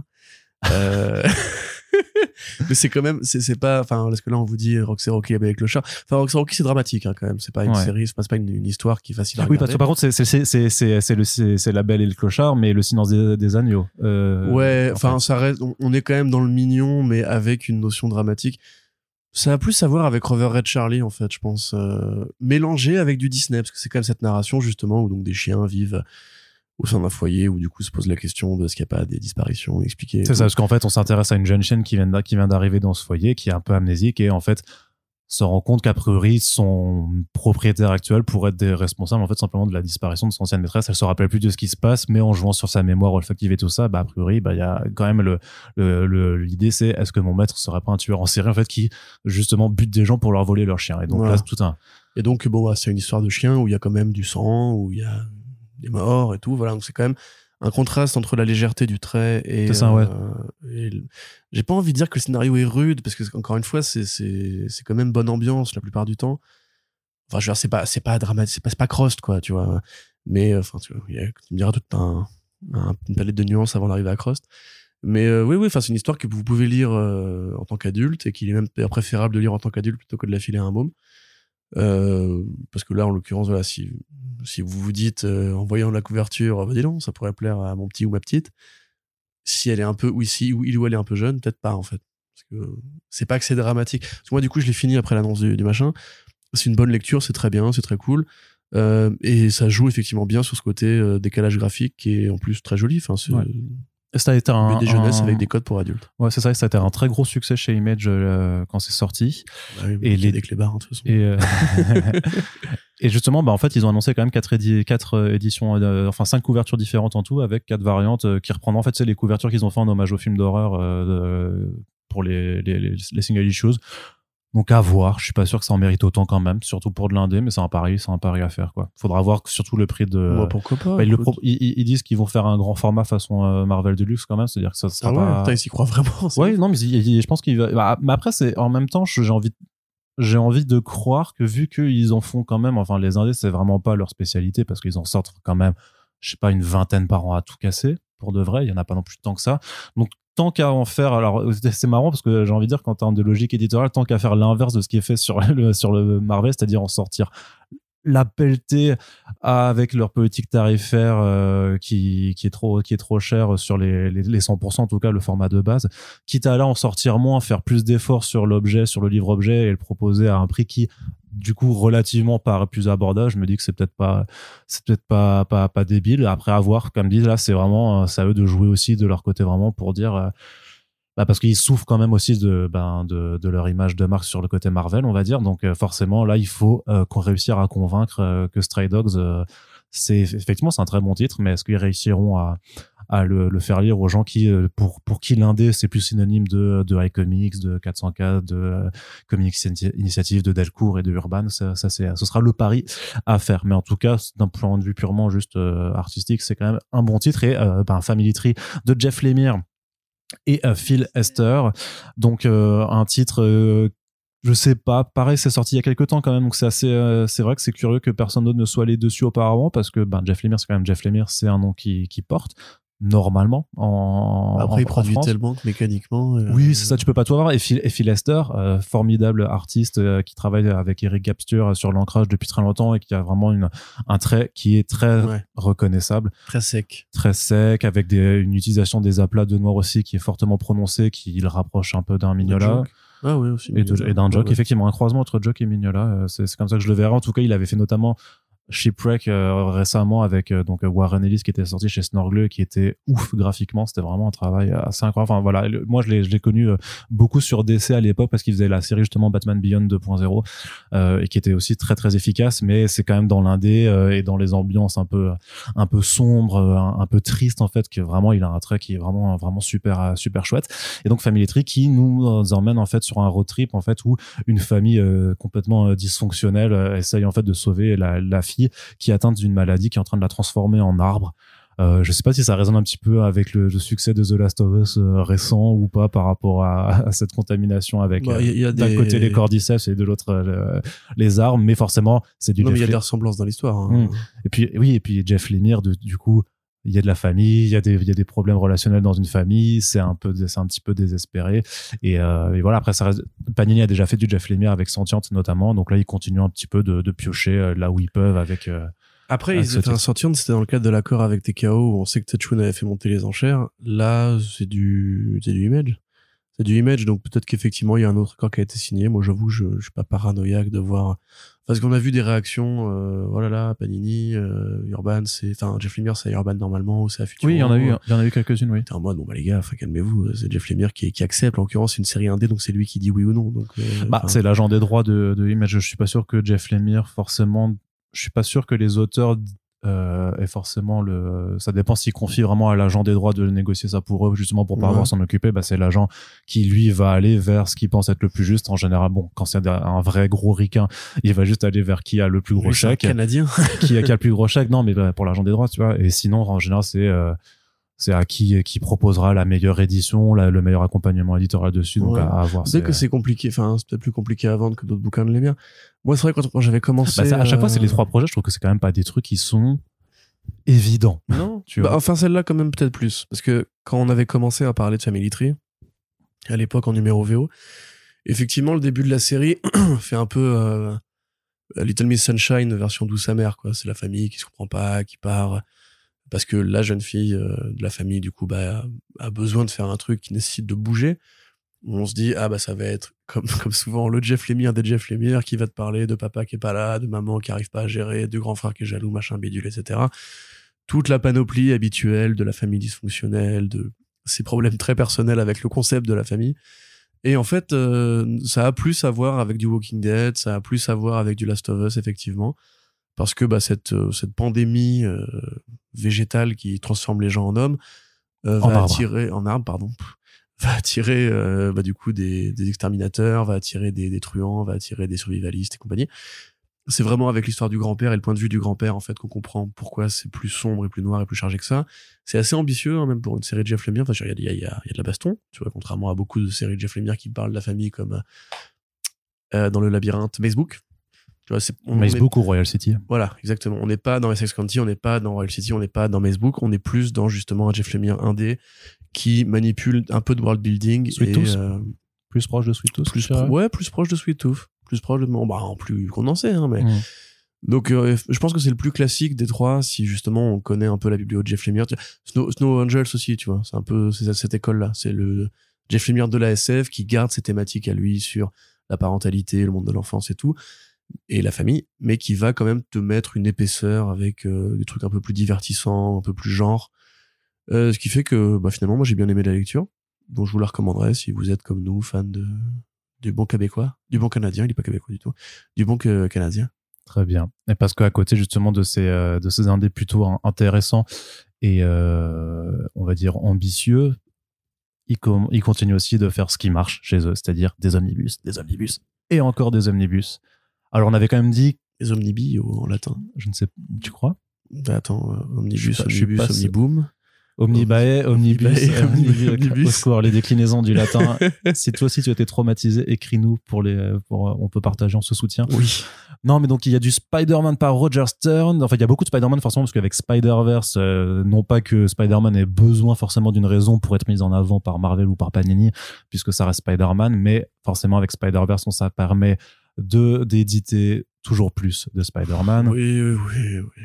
c'est vraiment un motif, quoi. Je veux dire, c'est pas parce que c'est Spider-Verse que, que les gens qui vont aller voir Spider-Verse vont se dire tiens je prendrais bien un omnibus à 100 balles pour 1300 pages alors chez le tout venant, non, chez le tout venant non, parce que eux ils iront plus vers les Marvelverse, euh, Spider-Verse ou les, les, collections comme ça, les trucs qui sont vraiment pensés. Par contre, pour ceux qui connaissent, qui aiment les personnages ou qui savent vraiment et qui sont curieux et qui ont les moyens, forcément, euh, par rapport à la disponibilité des précédentes euh, des, des, séries, c'est peut-être plus, plus plus évident. en l'occurrence là, c'est quand même donc le Spider-Man 2099 qui comprend 1300 pages de la série de 1992, euh, avec notamment un crossover aussi qui impliquait les différentes séries euh, de 2099 à l'époque et qui est resté dans les mémoires pour le trait de Rick Leonardi, qui était quand même un des gars euh, les plus euh, emblématiques, on va dire, euh, dans ses constructions, dans, dans, dans l'identité de son trait. Surtout qu'à l'époque, ben, les, les, les cadors étaient, c'était barré pour faire Image Comics. Donc, en fait, c'était un, des, un de ceux qui... Même année, effectivement. Mm, qui restait, en fait, là et qui continuait de faire du, du méga taf pendant que les autres superstars s'étaient, s'étaient barrés. Oui, puis Peter David, c'était aussi une star de la SF à l'époque, avec tout à fait. Imparfait et tout, quoi. Donc ça, c'est vrai, c'est vrai qu'il y aura toujours, on aura toujours ce, ce même débat sur l'accessibilité par rapport au prix. Après, rien n'empêche les gens aussi maintenant que vu que les annonces sont faites des mois à l'avance aussi de se dire bon bah euh, j'achète pas euh, j'achète pas de là je vais manger avec des coquillettes non mais non mais beaucoup plus simple. Au lieu de prendre un 100% euh, Spider-Verse pas ouf bah tu gardes les 20 balles et tu fais ça 4 mois de suite et puis après ben voilà c'est bon. Tu vois. Alors, tu voles au franc prix non, tu, fais pas ça. Bah si, tu peux voler au franc. Non, tu ne voles pas les. C'est facile. Non, bah non tu, bah déjà un omnibus, tu le voles pas. Mais non, j'ai pas dit tu vas voler l'album au franc prix, tu voles la bouffe au franc prix qui est vendu beaucoup trop cher à cause de l'inflation et de la crise en, Ukraine où ils gonflent les prix artificiellement. Bref, c'est extrêmement énervant. Donc, il y a aussi euh, des augmentations sur les sur les. Ou alors tu te débarrasses de ton chien. Il coûte de l'argent, c'est c'est relou, faut le nourrir, et puis en plus ça sert à rien, c'est un chien, tu vois. Je me désolidarise des propos de ce podcast, évidemment, hein, bien bien bien entendu. Bah alors, euh, pour revenir juste dans le détail, donc Roger Stern, grand scénariste de la saga Arachnéenne. À l'époque, avant les Stormbreakers et les Young Guns, il y avait ce qu'on appelait les Waves chez Marvel, donc c'était la third wave avec euh, Frank Miller qui était arrivé en même temps que que lui. Euh, il a été éditeur pendant quelques années et après il a bossé avec Grunwald euh, bah, justement sous le polar acnéen où euh, à ce moment-là il va inventer le Hobgoblin donc le super bouffon. Il va créer quelques personnages. Et son run est considéré bah, notamment que Sigrist est très fan de son travail comme l'une des pierres angulaires de la du mythe Spider-Man qu'il avait aussi spectaculaire et amazing en parallèle. Donc il a fait un gros morceau quand même avant de s'engueuler avec Grunwald et de, de, partir. Il avait même été foutu sur les, sur les Avengers à un moment donné donc euh, voilà, un, des grands scénaristes euh, de ben, l'âge de bronze, je ne sais pas, non plutôt l'âge moderne, parce que c'est après les années 80. Mais euh, ouais, ouais, qui a effectivement considéré comme un, un truc important à lire. Donc ça, c'est vraiment pour les grands passionnés de la continuité et de l'historique des comics Marvel. Sachant que la majeure partie de ce run a évidemment déjà été édité en, Marvel classique, hein, dans les intégrales. Dans les icons sinon ou dans les... Ah non, ouais, peut-être les intégrales par année. Oui, bah 82, 83, etc. Ouais. Euh, je, je, sais plus à quelle année ils en sont, ils sont en 93, parce que c'est ils arrivent à, au moment de McFarlane là, dans les intégrales. Donc euh, voilà, c'est juste avant McFarlane, voilà, et avant Michelini. Donc euh, c'est cool. 2099, bah voilà, vous connaissez le principe, c'est le futur. Il faut créer de super soldats parce que c'est le futur. Un scientifique dont le nom est inspiré par Miguel Ferrer, l'acteur de, de, Twin Peaks, euh, qui était un grand pote de Peter David. Il crée Miguel O'Hara, d'origine mexicaine et irlandaise scientifique pour Alchemax qui décide, enfin qui obtient les, pouvoirs de l'araignée euh, et qui décide en fait de les mettre au service du bien. Donc une mythologie très à part, un peu comme Batman Beyond d'ailleurs, euh, qui était à l'époque où en fait les, les comics et l'imaginaire pop culturel se posaient la question de à quoi ressemblerait le monde de demain, avec les découvertes technologiques, avec la robotique, avec tout ça, tout ça, tout ça. Donc ça, vous connaissez. Encore une fois, moi, je trouve la facture un peu salée parce qu'ils auraient pu juste foutre les, les 46 numéros et s'arrêter à 800 balles, euh, que là, finalement, 1300 balles pour, euh, enfin, peut-être 1000, 1000 pages, donc euh, 99 balles, 90 balles. Que là, bon, ça me paraît quand même un peu chargé. Moi, j'aurais pas été inintéressé d'avoir juste la série principale pour la, la découvrir enfin en entier, parce que 99, c'est pas un personnage que je maîtrise énormément. Du fait qu'il est pas forcément aussi utile que des Miles Morales, que des Ben Reilly, que des clones, euh, enfin des versions parallèles qui sont apparues entre temps. Euh, mais voilà, c'est cool. Et ensuite, voilà, donc le Miles Morales Spider-Man, qui est la fin du run de Brian Bendis après Secret Wars, quand Morales est ramené, après la fin de l'univers Ultimate définitive, dans la continuité principale. Donc c'est, euh, c'est un peu, on va dire, les derniers bons moments de Miles Morales avant la lente déchéante, déchéance, qui l'amènera à ce qu'on connaît aujourd'hui. Euh, notamment Spider-Man 2, qui est mais je crois que c'est le firmament en fait de Bendis sur. euh, Il, est pas, il est pas parti peu de temps après. euh, Spider-Man 2, il me semble que c'était sa conclusion, ouais. Ouais. Bah du coup voilà, si vous voulez, parce qu'on sait qu'il y a les Ultimates qui sont faits en omnibus aussi. Euh, grâce à cet album-là, vous aurez l'ensemble de la saga euh, arachnéenne de, euh, de Bendis et plus tard Pikeli, enfin Mark, Mark, Mark Bagley plus tard Pikeli, euh, compilé euh, chez Panini Comics. Donc c'est cool pour les collectionneurs. C'est cool parce que du coup, on se rappelle que Miles Morales était à une époque un personnage intéressant. Même si moi, je ne comprendrais jamais cette, envie de le ramener dans la terre principale. Je comprendrais jamais à quel point c'était difficile de juste dire il y a encore une Terre Ultimate, mais elle ne sert que à Miles Morales. Pourquoi vouloir tout mettre au même endroit? Pourquoi vouloir mettre Spider-Gwen au même endroit? Euh, Le Punisher Max de Garfienis, il a existé tout seul pendant très longtemps et il a pas voulu se mélanger. C'était très bien et on a juste dit ok, on va garder la ligne Max pour toi, Garfienis, parce que t'es un grand. Pourquoi euh, vouloir faire ça? Et du coup, depuis, bah, la preuve étant que ça ne marche euh, plus pour Miles Morales qui est un peu devenu le, le yo-yo préféré de Niclo qui aime bien euh, l'agiter comme si c'était genre une sorte de, de joujou euh, éditorial alors que enfin pas du tout. Mais bref tout ça étant connecté au fait que le film Across the, Sp- the Spider-Verse arrive et que donc il faut mitrailler euh, faut mitrailler En fait, aussi, Bendis avait quand même continué après Spider-Man 2, puisqu'il y avait la série euh, bah, qui continuait Spider-Man, en fait, simplement, mais qui était euh, période de Legacy. Et c'est après, en 2010, donc euh, c'était juste avant que Bendis s'en aille, donc en 2018, euh, qui ensuite a été relaunché par Saladin Ahmed, donc qui a fait le, dernier run plus long en, en date, qui a fait ben, les 42 numéros, qui sont 42 numéros, il faut le dire, hein, de, de, de pas bien, quoi. ouais et après Miles Morales est devenu Captain America et Hulk et Thor dans What If Ah ouais, ouais, What If Miles Morales, c'est vraiment nul aussi. et là il va se battre avec euh, un Carnage qui utilise l'énergie extrémiste euh, cet été là Mm. je suis trop content Mais après, non, mais tout le plan, euh, tout le plan de développement là de Marvel pour cet été avec le Summer of Symbiote, ils font, on va en reparler juste après, mais c'est, euh, c'est un peu triste, quoi. Très bien, Corentin. Bon, on en a fini pour la VF, je crois. Euh, Ouais, c'est ça. Donc, on va passer du côté de euh, la VO. On a quelques trucs à, à, à dire encore. Je crois que ça va être un, un podcast euh, long format. Ça fait longtemps qu'on n'en avait pas fait des, des comme ça. Euh, Cullen Bunn qui s'associe à Leo Max pour le titre d'horreur Ghost Lore. On en parle parce que tu n'aimes pas Cullen Bunn, mais tu le aimes pire bien. preset on a beaucoup de choses à dire deux points que Bunn fait une nouvelle série Oui, mais Eh. il y a Leo Max. Et Leo Max, tu l'aimes beaucoup.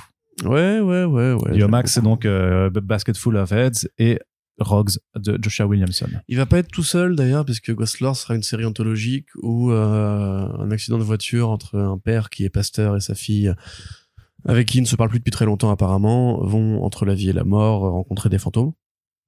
Et les fantômes vont se raconter des histoires d'horreur, et donc le thème étant, enfin la, le synopsis étant, euh, de quelles histoires se racontent les fantômes pour se faire peur entre eux.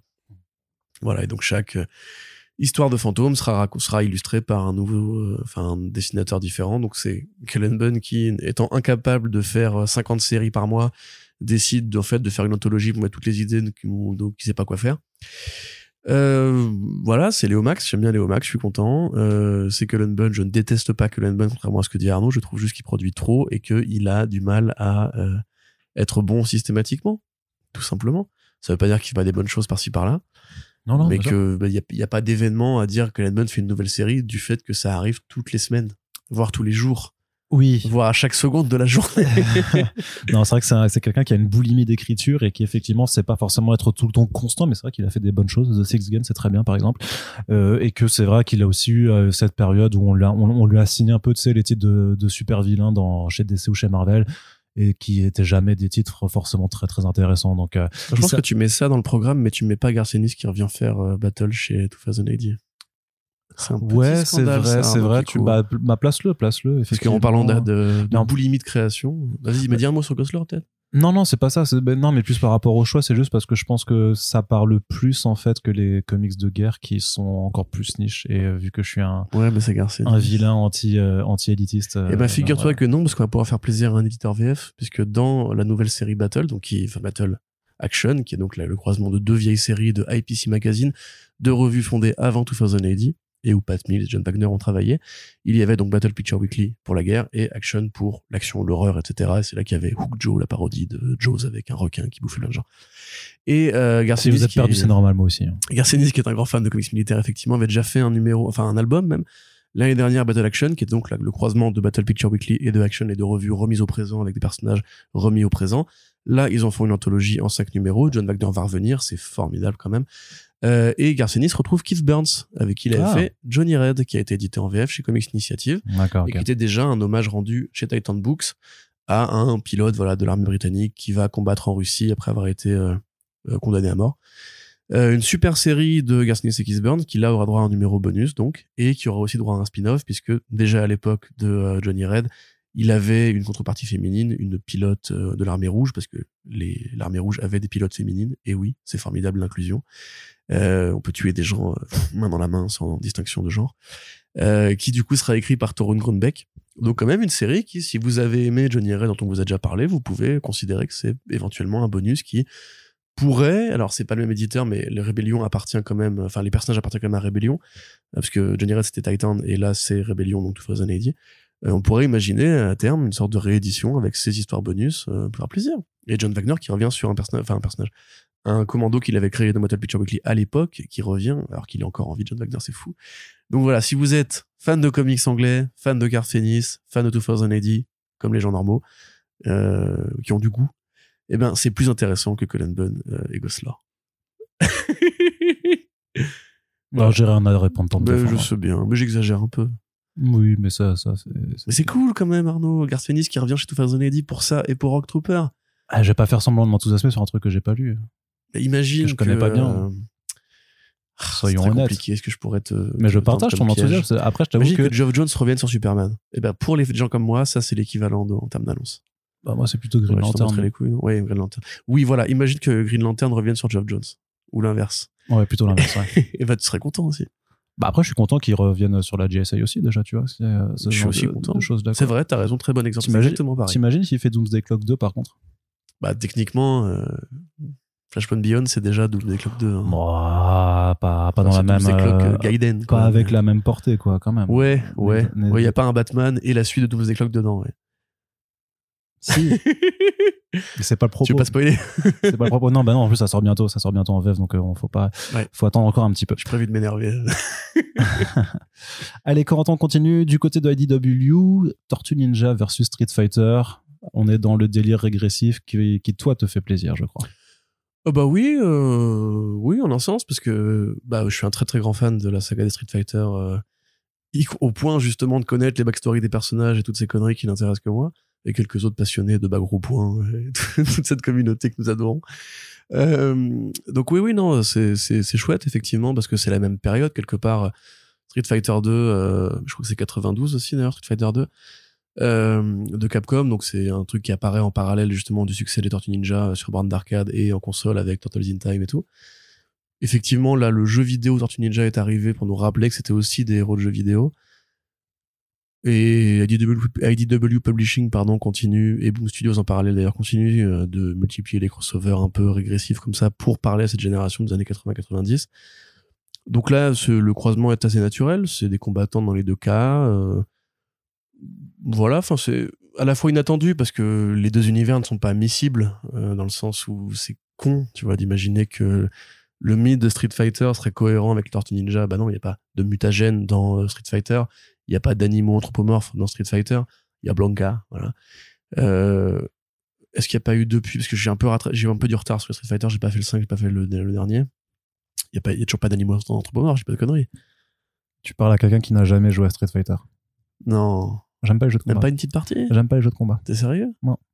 Du tout? Non, jamais. J'ai pas posé mes mains sur un jeu Street Fighter Mon de Dieu. ma vie. Mon Dieu, moi, je suis choqué, mais qui êtes-vous? Avec qui travaillais-je depuis si longtemps? Ouais, oui. On Euh, c'est pas grave, y a pas de souci, Arnaud, tu as le droit d'être un culte. Euh, non, en vrai, c'est pas pour tout le monde. Hein. Je peux très bien comprendre que quand tu te fais humilier à 7 ans par un mec qui lâche que des Hadoken, tu te dis non, j'ai pas eu jeu de combat.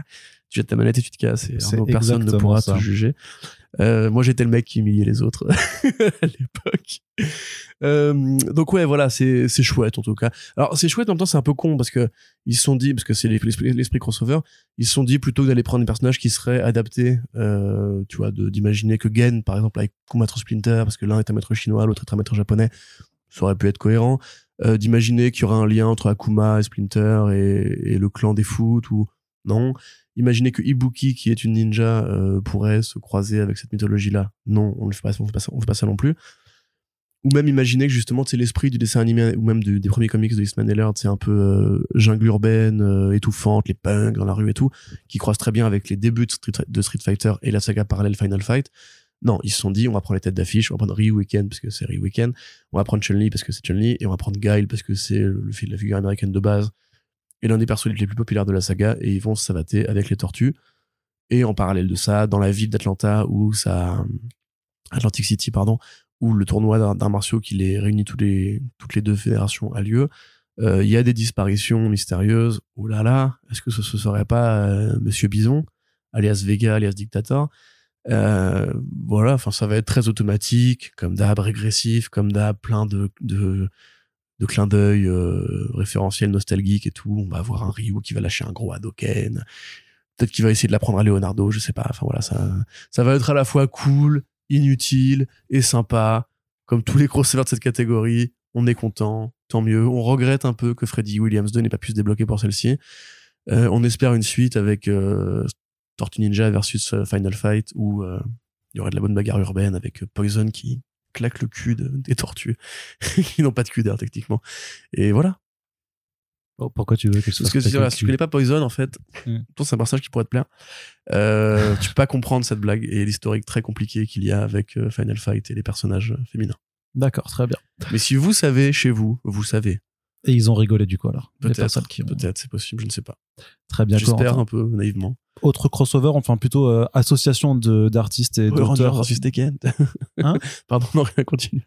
Autre non, non, parce que je veux dire, c'est dans, dans la suite du programme, on va parler de grandes réunions de, bah, de personnes euh, talentueuses également. La première, c'est celle de, euh, de euh, Mike Mignola et de Jesse Lonergan sur le Hellboyverse qui continue Ouais. inlassablement de s'étendre. Tu peux me retrouver le titre, s'il te plaît?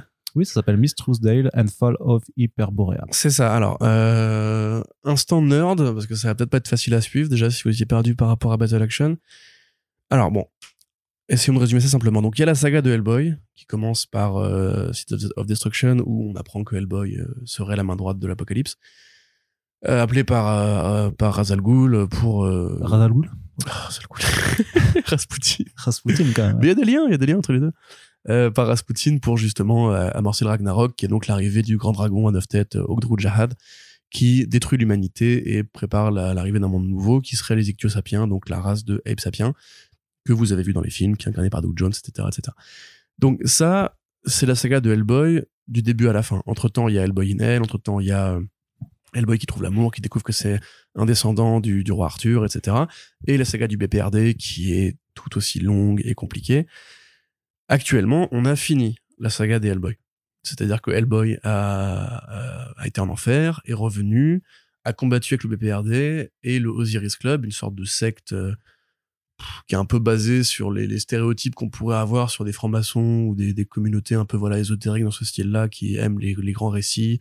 Sauf que là, c'est vraiment aussi euh, la, secte cultuelle euh, qui prend très au sérieux justement le fait de créer l'apocalypse et tout. C'est vraiment une secte très sombre. Euh, J'essaie de trouver des référents fictionnels qui pourraient peut-être vous parler par rapport à ça. Mais voilà, c'est à la fois des satanistes ou des trucs comme ça. Voilà, bref. Ils activent du coup l'apocalypse qui a lieu et donc effectivement la Terre est dé- dévastée. Euh, je suis obligé de vous dire tout ça parce que déjà c'est pas forcément un spoiler dans le sens où vous pouvez vous arrêter quand vous voulez dans la saga des Hellboy, vous pouvez vous arrêter Hellboy en enfer, ce qui était mon cas pendant très longtemps. Euh, mais en fait après voilà c'est la chronologie Hellboy elle a un intérêt mais de toute façon vu qu'il lâche beaucoup d'histoires qui sont isolées de la continuité et que Mignola arrête pas de faire des allers-retours entre passé et présent et même identifie plus maintenant le passé que le présent Euh, c'est pas gravissime au, soit de savoir comment ça se termine. De toute façon, c'est expliqué dès le début. Et puis même Ekat le dit à Hellboy, ça va finir comme ça, euh, point. C'est plus comment tu y arrives et comment c'est raconté qui est intéressant. Mais donc là, actuellement, il n'y a, a pas de suite possible, en fait. Puisqu'il n'y a plus d'humains. Sauf que après, il fait, Frankenstein euh, New World où il dit non, il y a encore des humains et Frankenstein vit avec eux et peut-être que justement il va aller explorer la surface pour voir un peu ce qui est arrivé de la Terre maintenant que les ichthyosapiens sont aux commandes. Enfin, les hommes grenouilles même sont aux commandes. Et là, en fait, Mignola, il arrive et il dit bah, peut-être qu'il y a moyen de raconter la suite. Et comment? Bah en fait, il va prendre donc Miss Trousdale, qui est une une suivante euh, de la secte hyperbolique d'Ora, enfin la fraternité hyperbolique d'Ora, qui est la première fraternité je m'écoute pas, j'imagine les mecs qui pètent des câbles ou des mecs qui ont une feuille qui notent. Alors attends, vas-y, risque club hyperbolique d'Ora. Ils mettent en lecture, en lecture fois 0,5 pour, euh, pour bien, bien tout noter. Et donc la fraternité hyperbolique d'Ora, qui est une fraternité qui, pareil, se base sur le côté un peu fantasme euh, de l'exploration archéologique où un archéologue a été dans une pyramide, il a rencontré une créature qui lui donne des visions du futur. Et euh, revenant en Occident, il va créer une fraternité pour les gens qui, comme lui, croient vraiment à la, la, la théologie en fait égyptienne et qui de la même façon voilà fonctionne comme des études des gens qui vont étudier des textes qui vont essayer de comprendre un petit peu quel dieu fait quoi comment ça croise avec telle recherche archéologique et compagnie. Et de cette secte là va naître le Osiris Club qui lui veut juste le pouvoir et les services pas la fin de l'humanité. Ok? Donc une personne qui travaille pour la première secte qui est donc la, fraternité hyperbolique de Ra va recevoir le dernier euh, le dernier serment du dernier prêtre de cette fraternité ce qui va lui activer des souvenirs d'une gladiatrice de la civilisation hyperboréenne. une civilisation qui est décrite comme un mythe dans les textes antiques qui serait vers le 6 siècle. Donc qui a été décrit, je crois, je, crois chez Platon, et qui croise un peu avec le peuple de Mu, avec euh, avec euh, Atlantide et tout. Et donc cette civilisation qui est censée s'être effondrée, Trousdale va pouvoir contrôler un peu à l'Assassin's Creed, on va dire, pour rendre ça plus digeste, les souvenirs de la personne qu'elle qu'elle commande à distance dans le passé, et voir si elle peut du coup machiner avec la chronologie du présent et donc du futur. Ce qui serait peut-être une façon pour Mignola je pense pas de redcon ce qui se passe dans Hellboy, mais peut-être d'introduire un élément nouveau qui pourrait serpenter entre les trucs.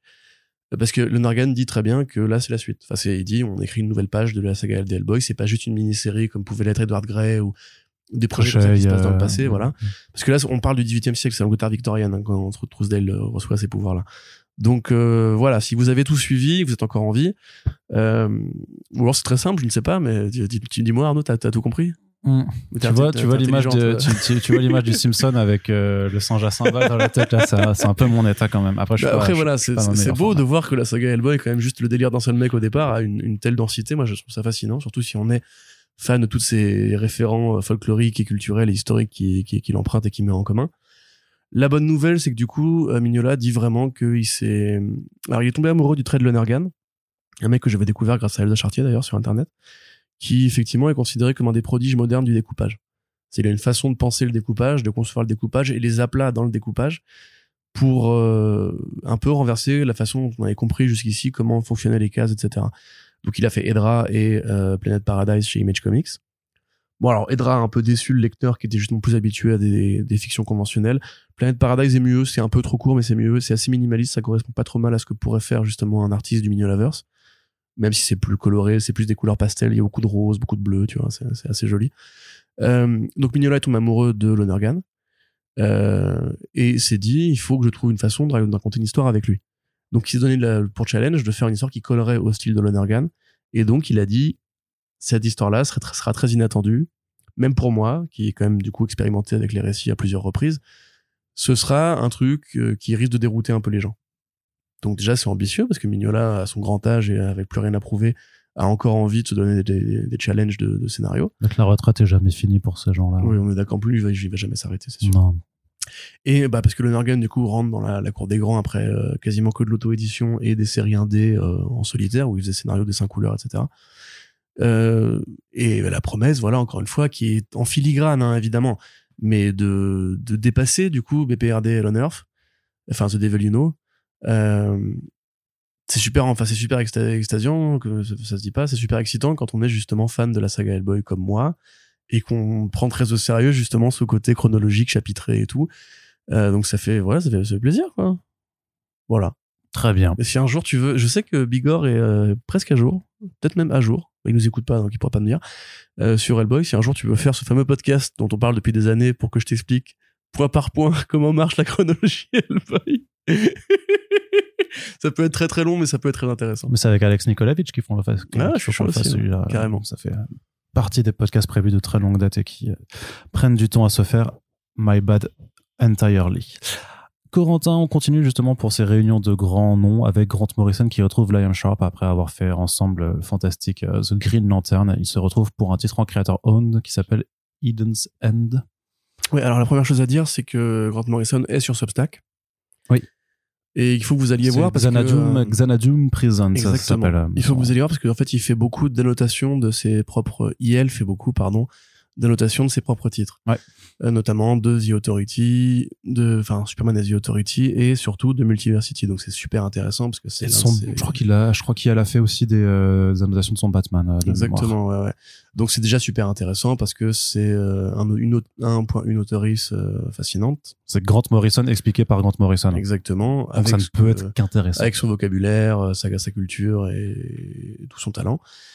Sauf que, bah, euh, après avoir cherché un peu à se lancer dans l'industrie de la télévision, a priori pas avec beaucoup de, de succès, euh, Morrison a décidé de se remettre à faire un peu de bande dessinée et a annoncé sur Substack, alors, une anthologie qui a priori s'appellerait Xanadu Presents, parce que c'est ce qu'il y a dit. et, Ce sera le label. voilà le label Xanadu Presents qui serait une anthologie d'histoires euh, variées. On est encore un peu dans le folklorique et dans le culturel et dans l'ésotérique dans le sens où Sharp et Morrison ont prévu de raconter en fait la, la lente déchéance de, l'espèce humaine. Pour se poser la parce que là c'est ce que c'est ce qu'elle dit dans le, le communiqué, c'est euh, bah, pandémie, guerre mondiale, apocalypse, fin du monde, on y est presque. Là ça y est, ça, ça, arrive, on va crever. Euh, Donc essayons de nous poser la question quand est-ce qu'on a commencé à décliner? Et euh, selon lui, elle, c'est il y a 50 000 ans. Et dans les titres qu'il évoque, c'est euh, Babel, euh, c'est le Jardin d'Éden. Donc ça commence par une histoire qui s'appelle Eden's End, donc la fin de l'Éden, qui est probablement en référence au moment où Adam et Ève ont été bottés, euh, enfin foutus à la porte du paradis, enfin du paradis ou du Jardin d'Éden justement. Et voilà, on va avoir différentes histoires courtes qui vont interroger des grands mythes de l'histoire humaine, donc Gilgamesh, la fameuse épopée mésopotamienne, et probablement d'autres trucs qui sont liés à la Bible, à des croyances euh, enfin, orientales ou euh, Ouais, c'est sûrement une relecture de mythes mono, euh, Voilà. monothéistes ou polythéistes d'ailleurs par le prisme de Morrison et. Sharp. Et compte tenu de la culture immense de Morrison, qui de toute façon a passé sa vie un petit peu à s'interroger, à se documenter, à faire des recherches sur Ouais. des trucs aussi larges que la magie du chaos, les cultures. Oui, puis qui a littéralement, euh, qui a li- littéralement écrit un bouquin pour théoriser sur le, le fait que les euh, ouais, pour le théoriser le fait que les super héros sont les nouvelles la nouvelle forme de mythologie euh, Mais je sais pas Que si l'humanité s'est créée, donc, ce sera euh, du super-héros. Là, ça ressemble plus vraiment. non mais dans, dans, le sens dans, dans le sens que c'est Ouais. une, une personne qui connaît la- le, le mythe la, la figure vraiment du, du mythe en tant que tel et son Bien impact sur sur sur l'espèce humaine Tout à fait. Et ce sera là, ça a quand même l'air plus de la SF noire déjà pour commencer, de la SF biblique si ça a un sens de dire ça, un peu, bah, un peu à la Kirby d'ailleurs. Euh, parce que là, quand on voit les premiers visuels, on voit une sorte de crâne, un peu comme le crâne de cristal euh, aztèque, ou un Ka ou Maya, enfin l'un des trois, euh, qui surplombe une sorte de terre un peu désertique qui fait très justement proto-humanité. Et à côté de ça, on voit une sorte de scientifique qui crée la pomme d'Éden, on va dire, enfin, de manière un peu laboratoire. ça c'est tellement Assassin's Creed Donc, je sais, ouais, peut-être.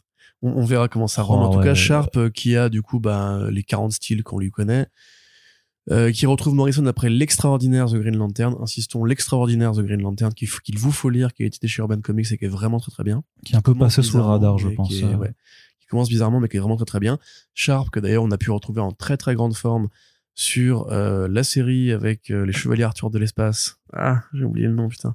Oui je vois Euh, qui était vraiment cool, qui, qui part dans tous les sens, qui a aucun sens au niveau scénario. Vraiment, il faut le lire, ça n'a aucun sens au niveau Stonehenge, scénario. Stonehenge, exactement. Par contre, au niveau graphique, c'est encore, ça va vraiment devenir un terme pour moi. C'est la série caprice de l'artiste qui en a Mm. marre qu'on lui demande de scénariser un truc, enfin de dessiner un truc, etc. Et qui se dit, bah, je vais écrire un truc pour moi. Donc là, bah voilà, pour moi, c'est euh, une super nouvelle parce que Morrison revient et il était putain de temps. Euh, c'est quelqu'un qui manque aux comics modernes, je trouve. Parce que déjà, bah, Warren Ellis, euh, Warren Ellis, voilà, pas, pas développé. Garcenis, Arnaud n'aime pas les comics militaires. Alan Moore, il a décidé qu'il en avait ras le cul. Donc, qui est-ce qui reste dans la grande, le grand quatuor ou, quin, ou quintette des géants des années 90, 80-90 qui ont fait les plus grands, euh, plus grandes BD à mon, à mon sens, euh, en croisant bah, bah, là, les religions, les super-héros, euh, les histoires pour adultes, parfois le sexe, parfois la culture pop, etc. Bah, c'est évidemment Grant Morrison, c'est le dernier slash la dernière qui reste. Et ça me chagrinait un peu de le, de le l'avoir euh, aller chercher les sirènes d'Hollywood, alors que Surtout que son dernier coup d'éclat, c'était Multiversity au final alors. Non? Bah, The Green Lantern, c'était. Non, après, oui, pardon, hein. oui, The Green Lantern aussi. Quoi. Mais ça, Ouais, c'était avec eu The Multiversity et Green Lantern, coup sur coup. On, on a toujours attendu Superman and the le. Authority est sorti après, mais c'était petit à mon sens. C'était pas. Oui, c'est vrai qu'il a fait ça. euh, Il a fait ça également. euh, Mais t'avais Frank. euh, euh, non, pardon, pas Frank Whiteley. Je sais pas pourquoi je dis, euh, je dis Frank Whiteley. Mais Qu'est-ce que je voulais dire? Je sais plus. J'ai perdu le fil de ma Tu phrase. voulais parler d'Arkham. Asylum 2, peut-être, qui était repoussé. à Et de Multiversity euh, qui tout, n'aura voilà, de ces projets en fait qui avaient été annoncés, qui en fait ont jamais vu, jamais vu le jour. hein. Ouais, voilà, et moi, ça me, ça me désole parce que je pense sincèrement que Yale n'a pas tout dit. La preuve, hein, parce que ça finit par revenir. Mais même chez DC, il y aurait d'autres trucs à, à inventer. Et à mon sens, c'est dommage parce que c'est. Enfin, le- l'auteuriste c'est parti au moment où euh, Yale avait livré les meilleurs trucs de, de sa carrière super-héros. Pour moi, Multiversity, Ouais, qu'il a c'était vraiment c'était une déclaration d'amour, mais totale. Vrai Tout ce qui peut euh, être fait en super-héros. Wonder Woman Terre 1 aussi qui était quand même pas mal. hein. Ah Oui, mais carrément, bien sûr, c'était super bien aussi. Et tu vois, moi qui suis pareil, fan des Invisibles, de Doom Patrol et tout, là, le revoir sur un truc plus noir, plus, plus sombre, de le la revoir sur un truc plus noir, plus sombre et, et plus cynique, ça peut être, euh, ça peut être génial. Et je construisez des temples à la gloire de Grant Morrison, s'il vous plaît. Qui est très très très fort forteux et euh, justement enfin plus je regarde le visuel plus moi je trouve qu'il y, a un- il y a un côté mi Druillet mi Giger euh, en fait dans ce crâne qui flotte dans l'espace comme ça enfin dans le ciel qui qui est assez fascinant effectivement à voir. Donc euh, c'est bien. Après si ça fait un peu je sais pas moi enfin je me dis tu vois je vois le visuel je me dis ça c'est un truc euh, humanoïde ou les humanoïdes associés auraient publié Complètement. ouais. ça a vraiment cette euh, cette tête là de, de- donc pour voilà pour que vous situiez un peu vraiment le, le, le type de SF que, que ça peut être mais effectivement euh, Sharp de toute façon c'est c'est une brute tout simplement Euh, ça fait des années qu'il qu'il nous émerveille et que que le mec s'est complètement révélé euh, Bah, il a bah, en fait en en, hein. en, expé- en expérimentant quoi pardon? Il a un trait assez affûté. Sharp. Eh, pas mal. Sharp, Oh, ouais, oui, oui, bah oui, ah oui, elle est, elle est pas, elle est pas mal du tout. Ah oui, on a, on a un, littéraire avec nous, je crois, dans, dans ce podcast. Corentin, sur la suite, Bill Watterson aussi, c'est aussi une autre, en fait, une vraie grosse nouvelle également. Bill Watterson, donc le créateur de euh, la BD Calvin et Hobbes, qui nous revient faire du comic. Ça faisait euh, 28 ans qu'il était parti, euh, qu'il avait pris euh, sa retraite, qu'il s'était mis euh, en dehors du monde de la bande dessinée et, euh, et il Parce qu'il revient ne voulait pas être une vedette. Parce qu'il ne voulait pas être À la Karim de vedette Bâche. alors que ça reste une vedette puisque Calvin et Hobbes c'est un monstre, une légende de la bande dessinée américaine. Donc euh, on vous fera pas l'insulte de vous rappeler de quoi ça parle. Donc les aventures de ce gamin Calvin qui euh, vit avec son imaginaire, avec son tigre en peluche qu'il imagine être réel et qui se raconte toujours des, des tas d'histoires et qui est, euh, qui, qui est un sale gosse quoi, qui est vraiment le pire gamin que tu que envie, mais qui est tellement attachant aussi parce que clairement on a tous été un sale gosse à s'imaginer euh, vivre des aventures folles avec son animal en peluche et c'est pour ça Mm. que c'est trop bien parce qu'en vrai c'est super profond aussi parfois aux réflexions qui se fait et voilà donc euh, Pour Corentin certains, cette période n'est toujours pas finie d'ailleurs. Corentin donc euh, chez c'est donc ça c'est chez Andrew McPeel Publishing Ouais, euh, alors. qui va ouais. revenir pour un roman graphique qui s'appelle The Mysteries. Donc là, par contre, d'un point de vue graphique, sur le visuel qu'on a vu, euh, il y a juste zéro, entre les visuels qu'on a vus, il y a zéro lien avec l'univers un peu Pas du tout. cartooné. Et c'est roman graphique au sens Will Eisner du terme, c'est-à-dire que c'est vraiment Ouais. de la littérature illustrée. Euh, par euh, John Cash, euh, qui est un caricaturiste qui a beaucoup bossé avec Mad Magazine. Donc moi, effectivement, euh, Arnaud me l'a reproché, je n'ai malheureusement pas eu la chance de découvrir Calvin Hobbes dans mon enfance. Pour une Donc, fois que c'est moi qui peux te faire un reproche. euh, Tout à fait, non, non, bien sûr, mais tu as raison, mais la preuve qu'on ne peut pas tout lire Non, non, bah non. ou tout connaître, voilà. Voilà. Euh, Et tu vois, pendant que toi, tu regardais des films à la télé, moi, je relisais mes cinq euh, Calvin Hobbes oui, que j'avais dans ma voilà, du coup, on est bibliothèque. maintenant. Mais donc effectivement, j'ai découvert un peu euh, le profil de Watterson, donc un artiste apparemment très écorché vif, qui s'était battu pour, euh, enfin, contre le merchandising de ses produits, qui avait pas voulu faire de dédicaces parce que il ne voulait pas encourager les, chasse- les, les chasseurs de dédicaces à faire monter le prix, les prix de ses albums sur le marché de l'occasion, etc., etc. Et quelqu'un qui a vraiment dit, bah, j'arrête Calvin and Hobbes parce que la cadence ne me va pas, parce que j'aimerais faire d'autres, choses de ma vie. Et en définitive, il a pas fait grand chose de plus. Donc là, c'est quand même un, vrai retour à la créa après 28 ans, à l'exception de quelques petites prestations très occasionnelles. Donc c'est l'histoire euh, dans un royaume qui est frappé de, mots, de mots M-A-U-X, euh, de, de tourments, inexplicables, inexpliqués. Un roi va envoyer euh, différents chevaliers pour essayer de trouver l'origine de ces mots. De d'où vient le mal, euh, qu'est-ce qui a provoqué l'effondrement de, de, du royaume et tout. Après plusieurs années, peut-être 28, on ne sait pas, euh, un chevalier tout seul revient. Il a l'air un peu exténué et il va raconter au roi ce qu'il a vu pendant son voyage. C'est tout. Voilà, ça c'est le, le, synopsis euh, de cette histoire qui est illustré en noir et blanc avec un style euh, à la fois très réaliste et très satiriste, c'est-à-dire que c'est réaliste dans les proportions et dans l'usage des décors et des, arrières, etc., et des aplats de noir et blanc, pardon. Et en même temps, ça n'a pas du tout, du tout l'air d'être du Calvin Hobbes dans l'esprit, parce que ça a l'air très noir, ça a l'air très conte, ça a l'air très lyrique. Euh, il le décrit lui-même comme justement un, une fable pour les, les plus grands, euh, plutôt que Calvin Hobbes qui était généralement tourné vers la jeunesse. Euh, donc voilà, c'est à la fois un événement, un événement parce que c'est Bill Watterson qui revient, c'est toujours un événement quand un géant revient, mais en même temps, à la fois dans le format et à la fois dans ce que lui a prévu de raconter avec, comme c'est un mec qui donne très peu d'interviews en plus, c'est un point d'interrogation vraiment ce projet. Donc, euh, je sais pas si toi, fan de Calvin Hobbes, tu l'attends ou tu te poses la question de qu'est-ce qu'il Non, mais parce que de toute façon, bah, de toute façon, moi, j'ai donc j'ai beaucoup lu euh, Calvin Hobbes euh, quand j'étais quand j'étais plus jeune et, et, ado. Ça, ça a construit clairement une partie de ma de mon approche. Et clairement une BD que j'ai lue sans avoir du tout en tête le fait que c'était américain. Un peu un peu comme Garfield en fait, c'est vraiment les comic strips comme ça en fait que tu que tu lis comme une bande dessinée jeunesse et que tu te fais pas forcément t'as pas forcément conscience, en tout cas à l'époque, je m'intéressais pas assez encore à la BD, euh, enfin à, tout ça pour, pour vraiment en avoir conscience. Et euh, donc je vais pas quand, quand je les ai découverts, Calvin Hobbes, lui, il était déjà là, il avait déjà quitté euh, l'industrie depuis quelques années, donc donc je peux pas dire que, enfin je m'attendais. Parfois je me, enfin je t'avoue que même ça ça m'a rappelé qu'il était encore en vie, tu vois, parce que c'est parce que tu sais qu'il est plus du tout actif et que en fait le jour Zoutour, on aurait très bien pu être dans une réalité où en fait où il serait mort en se disant ah oui d'ailleurs en fait euh, bah, il est mort. Bah, ah oui bah il était encore en vie. Euh, donc du coup ça me fait super plaisir par contre qu'il ait trouvé cette envie euh, sur vraiment le pur principe de création et le et le pur euh, principe de, de revenir aux affaires. Euh, par contre oui effectivement c'est les, les visuels sont ultra chelous. Enfin ça a rien à voir du, du coup avec donc faut pas du tout s'attendre à ce que ce soit ça. Mais en même temps quelque part moi je suis content de me dire qu'il revient pas. Enfin je, je préfère ça plutôt qu'il fasse même si ça me ferait plaisir. Pour le coup, tu vois, euh, quand je fais mes tacles parfois euh, sur euh, sur la nostalgie, que j'attaque les trentenaires ou les quarantenaires à la nostalgie, je sais pas quoi, clairement, il revient faire du, du Calvin Hobbes. Vous pouvez y aller sur moi, tu vois, parce que clairement, je serais Yankee dans, dans, dans cette catégorie-là. Mais en l'occurrence, c'est mm. pas du tout ce qu'il va faire. Donc je suis une version Calvin Hobbes Return ultra noire où en fait Calvin a fini à l'asile à force de confondre la réalité et la oh, fiction.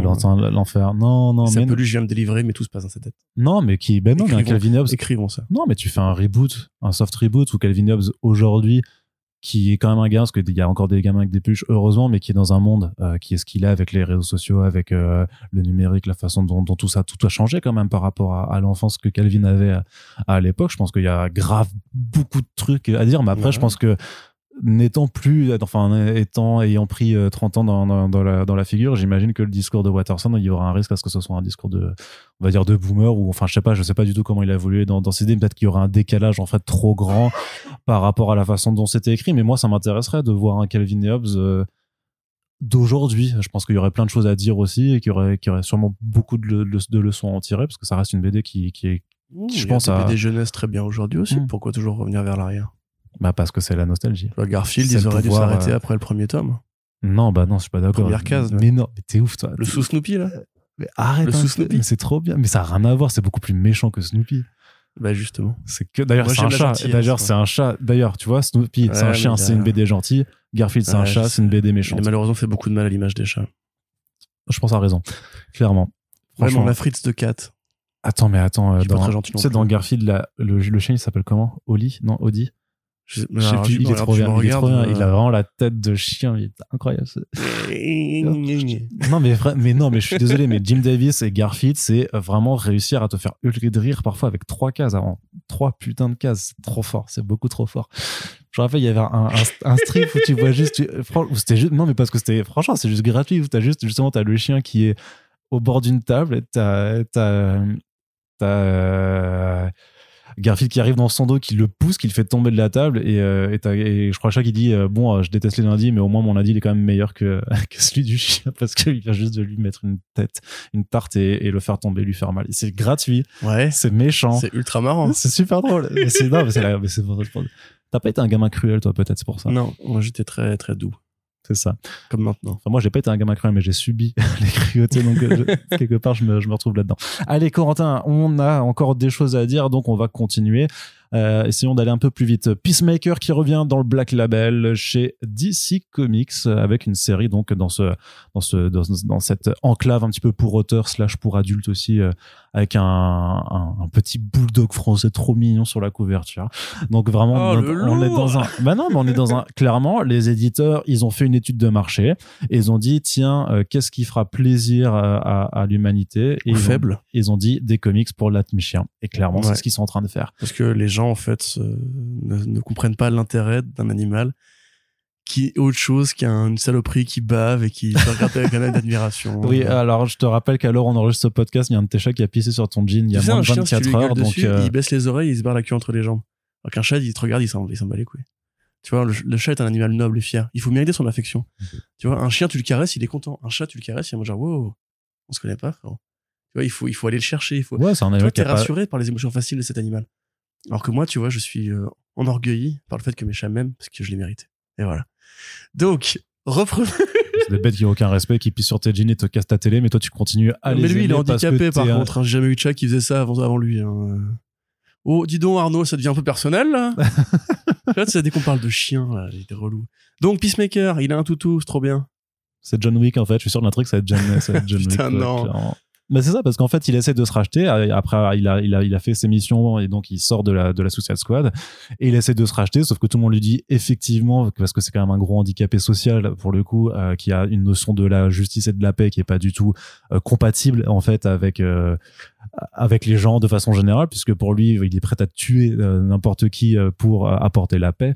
Donc forcément, ça, ça pose quelques petits soucis éthiques. Donc tout le monde lui dit, tout le monde lui dit, les autres héros, les autres vilains lui disent non mais t'es t'es une merde, arrête de vouloir être, euh, de, de vouloir être. Et donc il tombe, il y a un jour il a un chien, il a un petit bulldog français là, trop mignon. Et grâce à son nouveau compagnon à pattes, eh ben il, retrouve peut-être un peu un- une semblant de lueur d'espoir. Mais voilà, tout va partir en couille. Clairement une dérivation de la série James Gunn, à mon sens. hein. Déjà, Kel Stark et Steve Pugh, qui sont donc deux mecs qui sont habitués à faire de la série comique. Oui, complètement, Là, on est clairement sur le Peacemaker comique tel que Gunn l'a réinventé. Parce tout que à fait. si vous vous rappelez les séries, euh, les séries d'avant, c'était un mec qui voyait son père nazi, euh, qui était suicidé sous ses yeux, qui l'avait rendu un peu, un, C'était plus Bresson. starbé, euh, qui commentait tout ce qu'il faisait, et qui disait t'es qu'une merde, tu le, tu le, tu le. Et dans la série Vigi- Vigi- Vigilante, quand il est apparu, il dit clairement à Vigilante, il faut que ce soit moi qui bute les méchants parce que mon casque absorbe le rame. Et comme ça, après, il, il me parle euh, dans, dans ma tête. Donc là, on a quand même fait un grand écart jusqu'au moment où Peacemaker met des, des doigts dans le nez de, des gens qu'il a tués euh, et récupère un toutou. Après, bon, pourquoi pas? Moi, j'aime bien cette version. Je, enfin, je trouve que Gunn a bien compris comment euh, justement machiner un peu la l'aspect absurde. Du Ouais, et puis, et puis rendre sym- sympathique, on va dire, un personnage qui est affreux sinon, en fait. Oui, tout à fait, bien sûr. Donc, mais après, quand tu te dis qu'il a inspiré le comédien, tu te dis qu'il y aurait peut-être des, des façons, des façons de prendre justement la critique du super-héros qu'il représente plus au sérieux. Mais dans l'absolu, on va pas cracher dessus. Le Black Label, il y a que des bonnes séries pour l'instant. Pas Ou quasiment. presque. À part Superman Year One. Euh, Ouais, euh, Batman Dam, c'était pas non plus incroyable, tu vois. C'était beau, mais c'était pas Ouais, mais c'était le tout début. Je savais pas trop quoi faire encore en ce moment. Mm. C'est la suite canonique de Joker. Donc, euh, bah si. Ah bah, oui, oui, contre, oui, euh, oui, je sais, je sais, mais euh, donc voilà, bref, c'est chouette. Tant mieux. ouais, ça a l'air plutôt cool. C'est en tout cas as dit qu'il fallait qu'on aille vite. pro- donc je- promesse. euh, ouais, ouais, non, non, mais Oui, c'est. insulté mon chat, donc j'ai pas envie de parler. là. J'ai peur s'il pisse. Il est handicapé, il a un problème au niveau de la, du cerveau. D'accord, bah, j'ai rien à dire là-dessus, mais. euh, Mais Bowie, il est pas handicapé, il t'a pété ta télé. Non, mais elle, était mal vissée. Oui, bah Ouais. voilà, c'est Parce ça. que les chiens, ça casse rien. Euh, si tu sais les édu- c'est c'est une question Oh, d'éducation de toute façon. Le pitié. problème- toi, toi, tu as tu dis qu'ils ont de l'orgueil. En fait, moi, je dis juste qu'ils sont insolents et qu'en fait, ils, ils apprennent. un, C'est tout. C'est une façon de voir les une façon de voir les choses. Mais au moins, un chien, il t'écoute. il t'écoute. Enchaîne, enchaîne. Yes. Allez, un label We Are Legends qui arrive chez DC Comics qui euh, veut mettre en avant des héros et des équipes créatives d'origine asiatique ou euh, Asie du euh, Pacifique. Euh, c'est quelque chose qu'on a déjà vu en fait chez DC.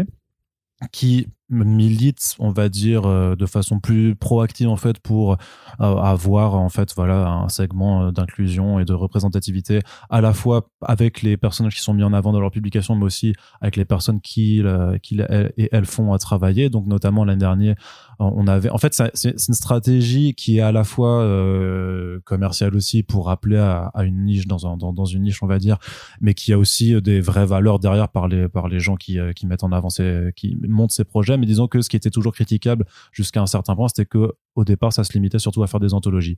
C'est-à-dire que pour chaque mois, il y a, y, y a une thématique généralement d'un de célébration d'un héritage.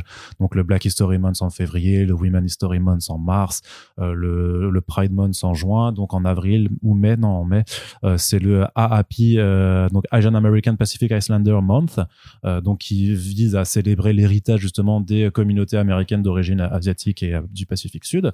Et donc, bah, ce qu'ils font, c'est des anthologies en me disant, bah regardez, tous nos personnages euh, qui appartiennent à ces communautés ils existent. On leur donne euh, une petite histoire de 10 pages avec une équipe créative généralement concernée par les thématiques abordées.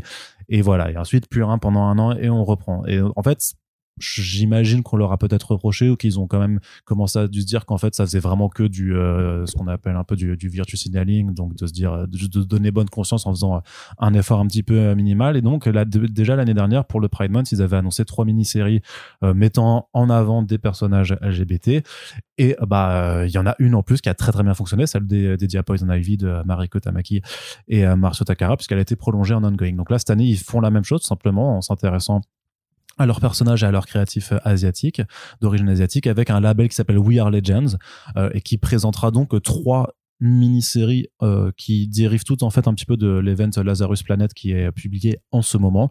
Donc il y a un titre qui s'appelle The Vigil qui, qui est écrit par Ramvi, donc qui est indien, et qui est dessiné par Lalit Kumar Sharma, dont j'imagine que le nom fait que c'est aussi une personne à minima d'origine indienne.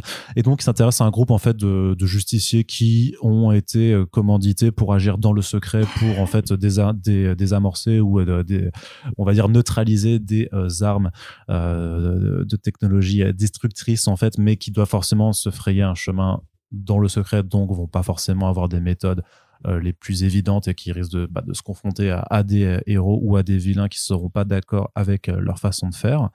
Donc ça, ça donc tout arrivera euh, au mois de mai. Il y a City Boy qui nous est fait par Greg Pak et euh, Ming Kyu Jung et Sunny Go au dessin. Greg Pak, c'est trop bizarre comme concept parce que c'est un mec qui peut parler aux villes, en fait, à des à des avatars de, de villes, notamment à Gotham City, il parle, je crois, à un, rat, en fait, et qui. Oui, tu décris le personnage principal de The Authority. Ah, pardon. C'est pas grave, mais il a le même pouvoir que lui, en fait. On en avait parlé quand on avait fait la l'annonce de la nouvelle série Authority ouais. Euh, bah là, j'ai un gros trou de mémoire, donc clairement, je l'ai plus. je l'ai plus. Mais du coup, il a les mêmes pouvoirs que ce personnage-là, parce qu'il il sera introduit dans le Wildstorm. Euh, oui, c'est parce que c'est vrai qu'il a été réintroduit dans le dans, dans le 30th euh, Anniversary Special et en fait il a ensuite apparu donc dans, dans Lazarus Planet euh, les Legends Reborn et donc c'est pour ça que maintenant ils, ils le font d'accord. Moi, j'ai j'ai plus plus du tout fait le lien avec The Authority, je te l'avoue clairement. Donc il part explorer des villes avec, euh, avec son nouveau pouvoir pour essayer d'en trouver des, euh, des secrets, tout simplement. Et le dernier titre qui s'appelle Spirit World, euh, qui est donc de Alissa Wong et de Heining, qui là est en noir et blanc a priori, ce sera vraiment style manga, complètement un peu comme, comme ça avait été fait avec le Future State Gotham, et qui là nous emmène aux côtés d'un tout nouveau personnage qui s'appelle Xante, ou euh, alors je sais pas si ça, se dit comme ça mais ça s'écrit X A N T euh, je crois que le, si c'est un personnage chinois je crois que le X se dit chi D'accord, donc Shanté sûrement, qui est justement une personne capable de communiquer avec le fameux Spirit World, qui est un royaume euh, des, des morts, mais en fait duquel tu, elle peut en fait matérialiser, elle d'ailleurs, parce que c'est un personnage non binaire, qui en fait peut matérialiser des objets et les extirper de ce royaume en les construisant en papier dans sa propre réalité. Et donc elle va s'associer à John Constantine et Cassandra Kane. Euh, pour aller explorer ce fameux Spirit World. Et donc, c'est vraiment un style très, très manga et c'est en noir et blanc. Je pense que ce sera pas mis en couleur euh, vu les, pages qui ont été montrées et ça a l'air magnifique. Euh, je trouve, d'un point de vue graphique, ça a l'air vraiment super, super chouette. Donc, j'en attendais pas grand chose forcément quand ça a annoncé. Puis après, en regardant les, à chaque fois les concepts et euh, notamment les planches pour ce dernier, bah, moi je me suis dit ok, je suis je suis assez chaud de voir cette nouvelle expérimentation un petit peu en, terrain manga, on va dire, de DC Comics. Euh, pour le coup, je trouve ça vraiment intéressant d'aller à fond, euh, de jouer à fond la carte bande dessinée asiatique sur ce côté-là. Je sais pas ce que ce que tu en penses toi sur les ces trois titres là. ce que j'en pense, bah il faudra voir évidemment ce que vaut la qualité de chacun de ces projets. Je relativement confiance en Ramvé pour faire une histoire qui soit bonne. Euh, surtout quand il va se rapprocher de ses origines avec Layla Star, ça donne un truc très intéressant qui est très bien et qui est génial et tout. Donc, euh, mais pas que au niveau du thème, mais aussi au niveau de l'esthétique et de ce qui met de la culture euh, indienne dedans. Donc pourquoi pas. City Boy, bah oui. Enfin, moi j'aime bien The Authority en l'occurrence, donc je suis pas. Il faudra voir quoi, parce que si c'est juste un un tremplin, parce que Greg Pak c'est cool, tu vois, il est capable du meilleur comme du pire. Et la dernière série, bon moi n'étant pas forcément fan d'horreur, parce que c'est plus ça qui t'a parlé, je pense de ce genre d'horreur, ça m'intéresse peu au niveau, enfin moins au niveau graphique. Je trouve ça moins moins attrayant que ce que tu décris, mais c'est une question de goût. Non, en fait, moi, c'est la démarche que que je ne comprends pas parce que euh, rappelle-toi New Superman, par exemple, qui était déjà une façon intéressante d'ouvrir la porte à un imaginaire chinois, en, plus en assumant justement le fait que ce soit un monde de super-héros qui n'était pas le bienvenu dans ce pays-là et que du coup on faisait des clones comme on fait des contrefaçons asiatiques, euh, etc. Euh, ça a disparu du jour au lendemain. Cassandra Kane est déjà une héroïne asiatique. Euh, Richard Dragon est le héros asiatique des héros asiatiques, en tout cas dans la version Bruce Lee, on va dire. Pourquoi, en fait, c'est pourquoi créer à chaque fois de nouveaux personnages? Dans le sens où évidemment ça répond à la question que posent les fascistes à chaque fois qui est pourquoi vous créez pas de nouveaux personnages? Pourquoi vous créez des versions euh, des personnages qui existaient déjà version asiatique? D'accord ok certainement mais là si l'idée c'est de mettre en avant justement les personnages issus de la diversité ça m'aurait paru plus intéressant en fait de recentrer ça sur les forces qu'ils avaient déjà plutôt que de faire avaler au public entre guillemets qui déjà bah, doit se positionner sur plein de séries à la fois euh, encore des nouvelles créations qui ont cet avantage d'être euh, d'être valides dans leur légitimité. Tu vois comme le Green Lantern Legacy par exemple le petit Green Lantern qui était d'origine euh, vietnamienne je crois qui était dans le DC Kids dont on avait parlé c'était pas Luan Yang ça aussi d'ailleurs? De Tu sais, le petit Green Lantern euh, qui avait une bague qui faisait très jade et tout. Ouais, ouais, ouais, Green Lantern Legacy. Young Adult. Ça, voilà, moi, c'est, j'aurais bien aimé, pareil, que ce personnage-là ait une survivance. Parce que ce que ça me raconte, en fait, ces synopsis-là, c'est que ça ressemble pas forcément à l'univers d'essai. Tu vois, c'est le personnage qui appelle à des mythologies qui sont plus proches de leur culture d'origine, on va dire, ou la culture d'origine qui est empruntée pour les créer. Euh, et généralement, les créatures comme ça ou les créations comme ça en fait ont plus de mal à s'intégrer dans la durée en fait. C'est souvent le problème qu'on a avec les initiatives dans ce style-là. C'est le problème qu'a eu New Marvel Now aussi.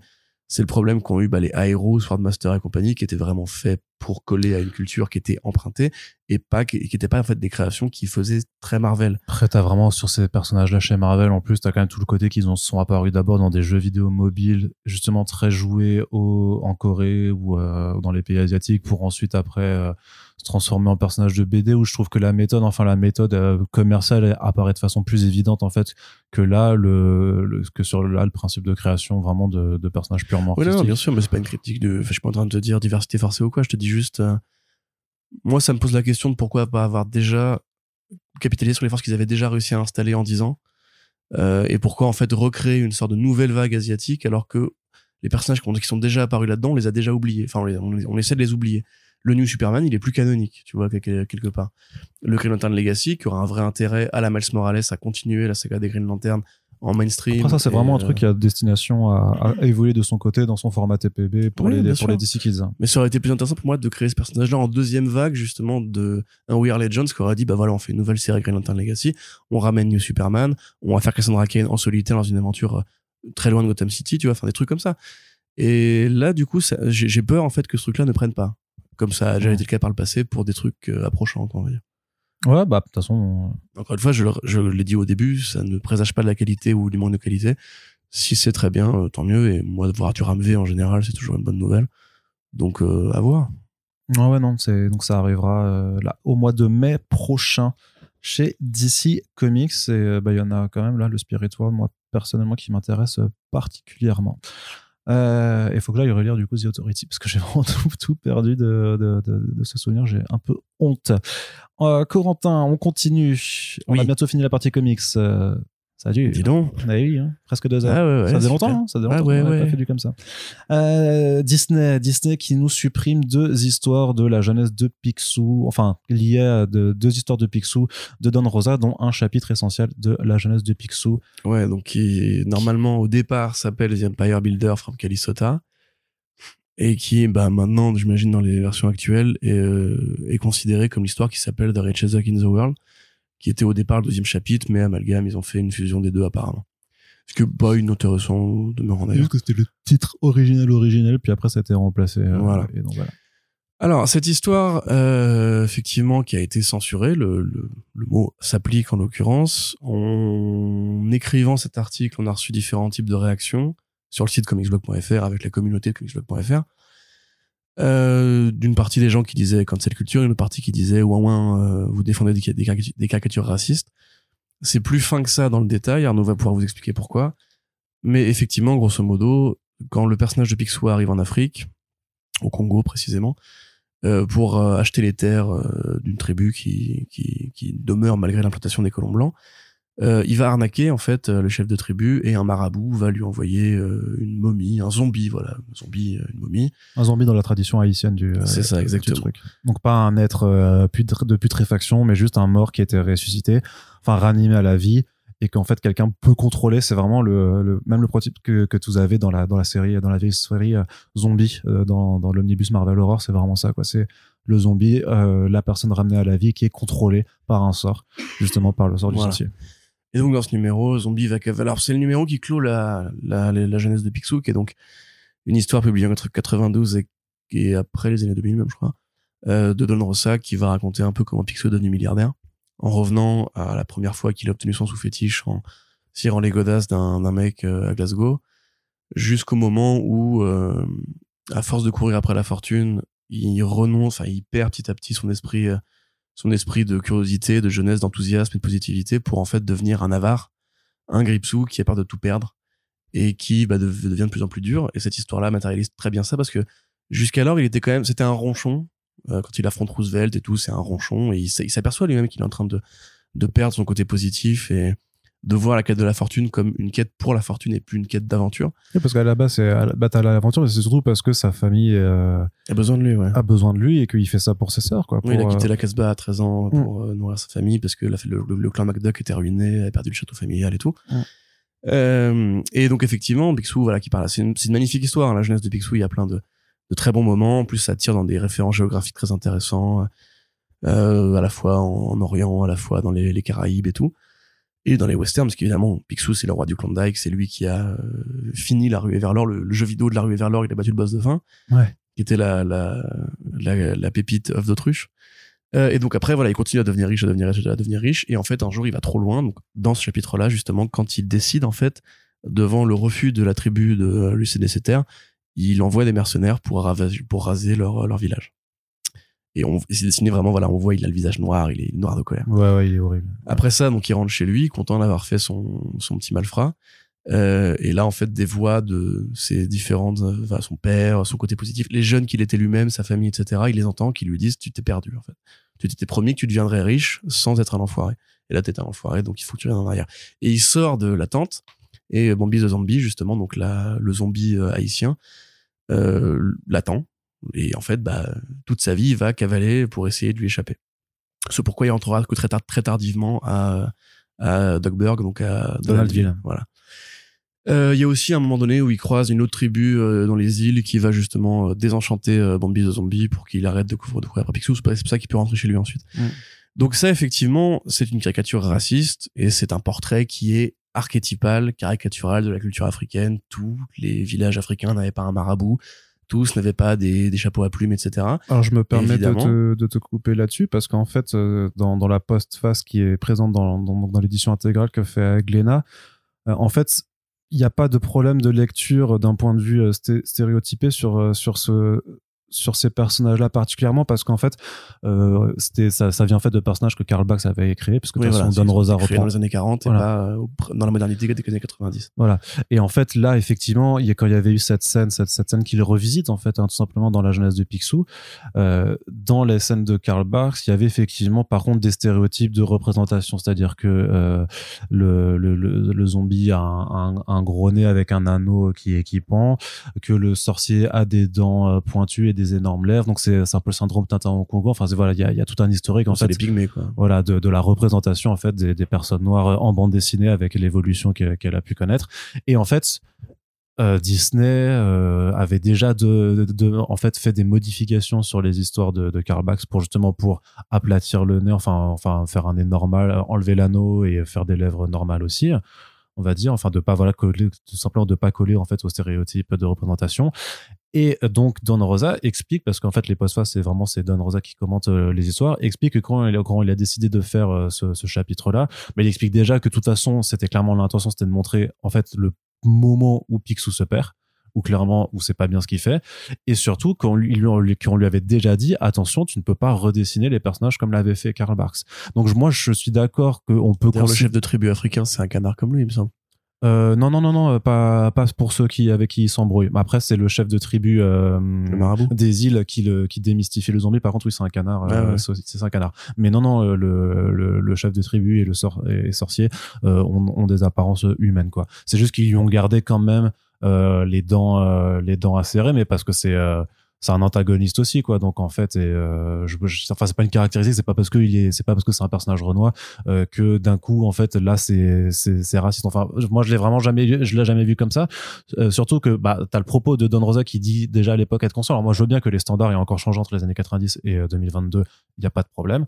Mais quand tu lis l'histoire en fait à aucun moment euh, t'as le syndrome je vais dire Tintin au, Con- au Congo quoi. C'est le, le Picsou que tu as dans cet épisode c'est pas euh, le gentil blanc qui va apporter la bonne parole la connaissance et, et faire et il n'y a pas de mise en avant de son comportement. Et au contraire moi je sais et je me rappelle même dans mes souvenirs de euh, de lecture de plus jeune que c'est ce moment là où tu vois que c'est que c'est un connard. Enfin vraiment faut faut faut faut pas le dire autrement tu, n'aimes pas du tout en fait le que tu vois. Et l'épisode se conclut où en fait effectivement lui il a, il a atteint son stade où il est l'homme le plus riche du monde enfin le canard le plus riche du monde. Il se baigne dans, dans son argent en disant ah je suis content j'ai réussi. Et la dernière case c'est ses sœurs qui quittent euh, qui voilà. quittent le fort et avec ses sœurs qui sont euh, qui sont en larmes et qui disent il s'est perdu le pauvre il est tout seul il a plus que son argent enfin Ouais, la, magnifique, y a- d'ailleurs. la, la morale, elle est, enfin, je suis désolé, il y a personne qui peut lire cette histoire-là et se dire, waouh, Picsou, trop bien, euh, frérot, t'as géré, tu vois. Non, c'est, c'est terrible. Et justement, c'est un héros qui est pas parfait, c'est un héros qui a fait des erreurs là-dessus. Et avec le douzième chapitre, en fait, où il va renouer, en fait, grâce à sa famille, en fait, et, euh, à- Oui, on explique bien qu'il a subi un exil forcé, ou plutôt qui s'est famille, refusé, complètement, sa, sa ouais. famille a refusé de lui parler pendant 20 ans. Ouais, c'est ça, c'est Et que, que, bah, il, est, il est maintenant seul et malheureux comme le citoyen Kane euh, dans sa Xanadu et qui regarde sa boule de, du Klondike et qui dit Goldie, etc. Donc là, c'est pour ça que par rapport à, à- à la façon dont Disney d'un coup fait d'une forme de révisionnisme très bizarre, on n'est pas du tout sur le fait de, de vouloir euh, corriger en fait un stéréotype qui était montré comme par exemple dans le Autant n'emporte le vent où justement il y a- ils ont euh, mis, en- enlevé le film euh, temporairement juste pour ajouter un carton pour dire attention c'est des représentations de l'époque faut, faut le savoir là en fait on coupe un passage et c'est effectivement des lecteurs qui ont eu cette remarque très intéressante qui parce que vu les éléments de contextualisation qu'il y a et la, la postface de Don Rosa, pour moi, c'est pas du tout Disney qui a revu son catalogue et tel qu'il présente en disant que c'est des valeurs qui, qui correspondent plus en fait à, à ce qu'il voulait et de dire Ouais, que, parce que, juste, attends, je te coupe deux secondes. Euh, pour finir, du coup, le truc, c'est que Don Rosa a reçu un mail d'un de ses publishers, Mm. d'un de ses éditeurs, pardon, qui lui dit que, qui lui cite le communiqué de Disney, apparemment, en disant que Disney travaille à une mise à jour de son catalogue, euh, en accord avec des valeurs d'inclusivité et de diversité. Et que, dans ce contexte-là, cette histoire-là et une autre histoire qui est un ensemble de flashbacks où apparaît aussi Bambi Zombie, et donc ce moment-là, euh, sont censurés. Enfin, sont retirés et ne sont pas dans les réimpressions futures. Voilà. voilà, ce qui pose un énorme problème notamment pour le chapitre 11 parce que c'est fondamental dans la compréhension de l'histoire et de l'intrigue parce que c'est le moment clé où justement il bascule et devient euh, et enfin il faute vraiment ça montre que c'est pas parfait c'est justement ça ce que ce que disaient des lecteurs c'est dire en fait est-ce que c'est pas Disney qui n'assume pas qu'une de ces images euh, une de ces icônes en fait ait effectivement eu un comportement qui est détestable. Parce que effectivement il, il, se, il joue de la crédibilité euh, de, de, de, de, personnages racisés. Il fait brûler un village entier. Enfin il est, il est odieux. Il est vraiment odieux. C'est l'anti-Tintin au Congo quoi. Vraiment dans, dans, dans la représentation. c'est le colon quoi. ouais c'est ça. C'est il, il a il a il a eu ce, ce caractère. Et est-ce que Disney du coup veut se montrer trop propre et refuse en fait que qu'un personnage aussi connu que Picsou ait pu avoir euh, ait pu fauter je je je, m'interroge vraiment parce que sur les questions d'erreur parce que je, veux bien au pire qu'ils aient revu avec peut-être des sensitivity readers et que peut-être que même les dessins modifiés de Don Rosa par rapport à ceux de Barr sont toujours offensants d'une façon ou d'une autre. Je veux bien comprendre parce que moi, du coup, faut que je vais en parler avec des personnes concernées parce que personnellement, j'ai jamais eu de, de, de, de biais en me disant ah ces personnages là sont moins intéressants. Justement moi je, trouve que les histoires montrent que c'est que Picsou est affreux et que c'est pas tolérable en fait d'avoir une attitude comme ça. Je pense qu'il y a vraiment pour le coup il n'y a pas de, de, de souci d'interprétation possible. Donc euh, j'ai plutôt l'impression que c'est juste une, une, façon ultra hypocrite de vouloir masquer le comportement d'un d'un d'une de d'un de, de leurs personnages de marque. Ils veulent que ce soit comme Mickey quelqu'un qui soit vraiment euh, euh, très bien sous tout rapport et qui ait pas le droit de voter ce qui est horrible. Et le fait de supprimer en fait des histoires comme ça je trouve que euh, alors que tu peux juste mettre au pire un encart pour expliquer, contextualiser, parce que supprimer faire comme si ça n'avait jamais existé, c'est quand même littéralement prendre à la fois les gens pour les cons, pour des cons vraiment, euh, parce que tout le monde sait que ça existait, tout le monde voit la manœuvre. Et justement bah c'est ce qu'on appelle l'effet Streisand quoi, c'est ça ça apporte encore plus de visibilité à un truc. Et surtout bah pour le coup ça donne du du moulin. Du grain mort, du grain moudre ouais. voilà aux, vrais aux, vrais gens qui veulent su bah ouais. ça c'est là que je, moi je vais te retrouver effectivement très honnêtement j'y crois pas à la théorie que c'est à cause du comportement de Picsou. On sait aujourd'hui parce que en fait les, les la, la dénonciation du racisme ou de l'intolérance en fiction c'est pas un truc qui est organisé, qui est ordonné. C'est, ça peut apparaître du néant. Il y a un mec ou une meuf qui va trouver une œuvre, qui va faire un, un thread dessus en la redécouvrant avec les yeux du présent, et du coup, bah, euh, à chaque fois, se pose le débat de qu'est-ce qu'on en fait de cette œuvre-là, etc. C'est arrivé pour Sex and the City, c'est arrivé pour évidemment euh, même Lucky Luke, c'est arrivé pour la représentation des Amérindiens ou de, des quelques personnages noirs qu'il y a dans la BD, qui effectivement que là des archétypes qu'on ne tolérerait plus aujourd'hui. Et donc, tu as prononcé le mot, il y a ce qu'on appelle maintenant les sensitivity readers, où, à l'aune justement des débats modernes qui sont apparus après Black Lives Matter, après MeToo, après le massacre euh, de personnes LGBT+, dans les boîtes de nuit, etc., enfin voilà, qui se disent, il faut qu'on essaie de se mettre à la page, il faut qu'on essaie de faire ci, etc., et même, en général, en fait, il faut qu'on couvre notre cul, parce que on a peur euh, de la vilaine cancel culture. Et là, justement, en ce moment même, il y a la bibliographie de Roald Dahl qui est en train d'être euh, éditée par des sensitivity readers, et pour vous donner une idée justement de à quel point le processus peut être euh, étrange et, difficile à, comprendre, on a retiré le mot gros.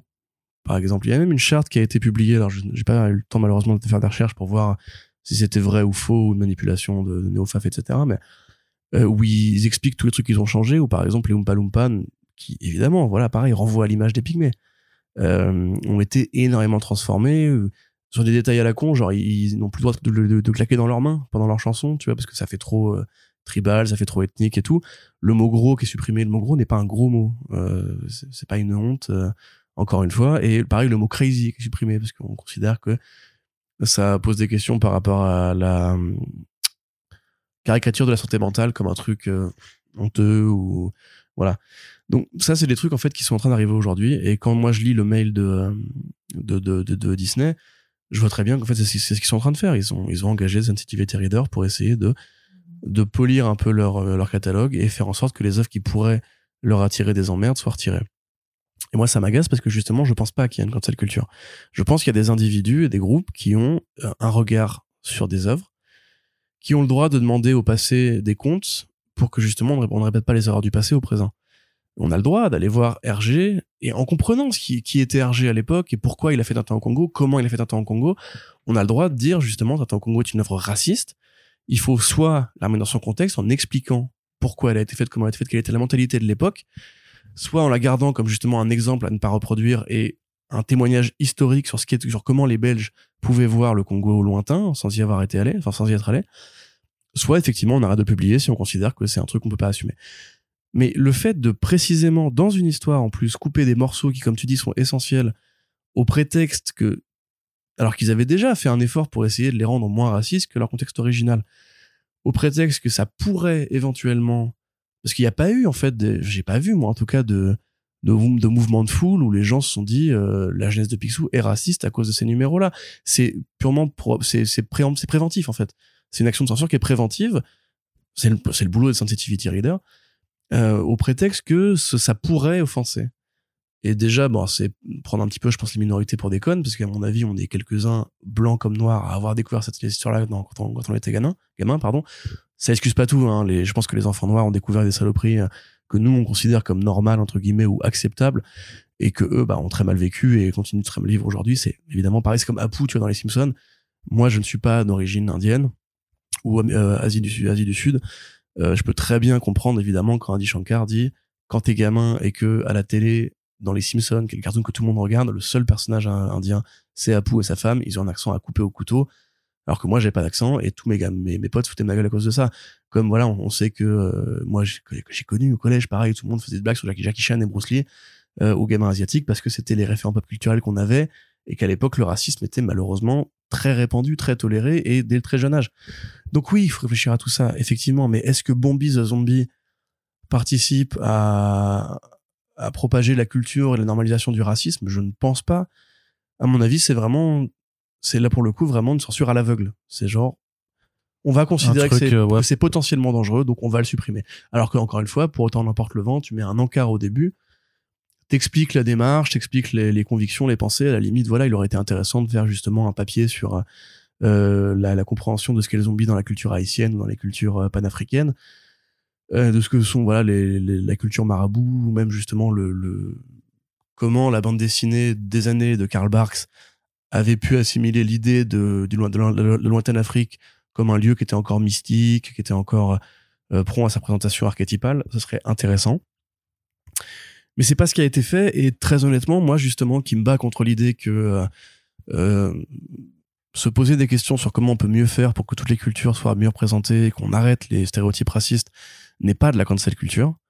Là, je pense que malheureusement, on est devant un cas qui enfin, couvre toute la définition euh, de, de, la droite de ce qu'est la cancel culture. Et ça m'énerve parce que, au-delà du fait que j'aime beaucoup la jeunesse de Picsou et que j'ai grandi avec sans devenir un raciste, je pense qu'il y avait dix mille façons autres de le faire. Euh, même sans en informer. Ne pas informer Don Rosa, genre le mettre devant le fait accompli, même pas lui donner l'occasion d'avoir une tribune pour s'exprimer. C'est typiquement ce qui fait que des mecs comme lui ou le mec euh, qui a fait le transpersonnage finissent par devenir des boomers en fait parce qu'ils sont confrontés à des transitions que eux ne, comprennent pas parce qu'ils ont passé une vie sans être racistes ou sans être sexistes et compagnie. Et d'un coup, ils se réveillent dans un monde qui est beaucoup plus engagé sur ces questions-là et qui leur demande à eux de faire les efforts que jusqu'ici ils n'avaient pas vraiment euh, auxquels ils n'avaient pas vraiment réfléchi. C'est qu'ils avaient déjà fait des efforts à leur époque pour véhiculer une fiction qui était meilleure. Et au final, ce qu'on leur demande, on, on leur dit, vous êtes raciste aujourd'hui, alors que je pense pas, je peux me tromper, hein, que Don Rosa soit raciste. Il n'y a pas un bout de racisme dans la jeunesse de Picsou. Bah, il, va dans différents pays du monde, il va en Asie aussi, il n'y a pas de culture particulièrement raciste. Et puis, dans ce cas-là, il y a énormément d'autres choses qui vont sauter. C'est ce qui, moi, me préoccupe un peu. C'est que. Non, mais c'est, en plus, c'est plus c'est la méthode, parce que, comme, tu dis, moi, je suis d'accord avec toi sur le, côté, euh, on a le droit d'interroger le passé, mais en fait, tu le modifies pas, quoi.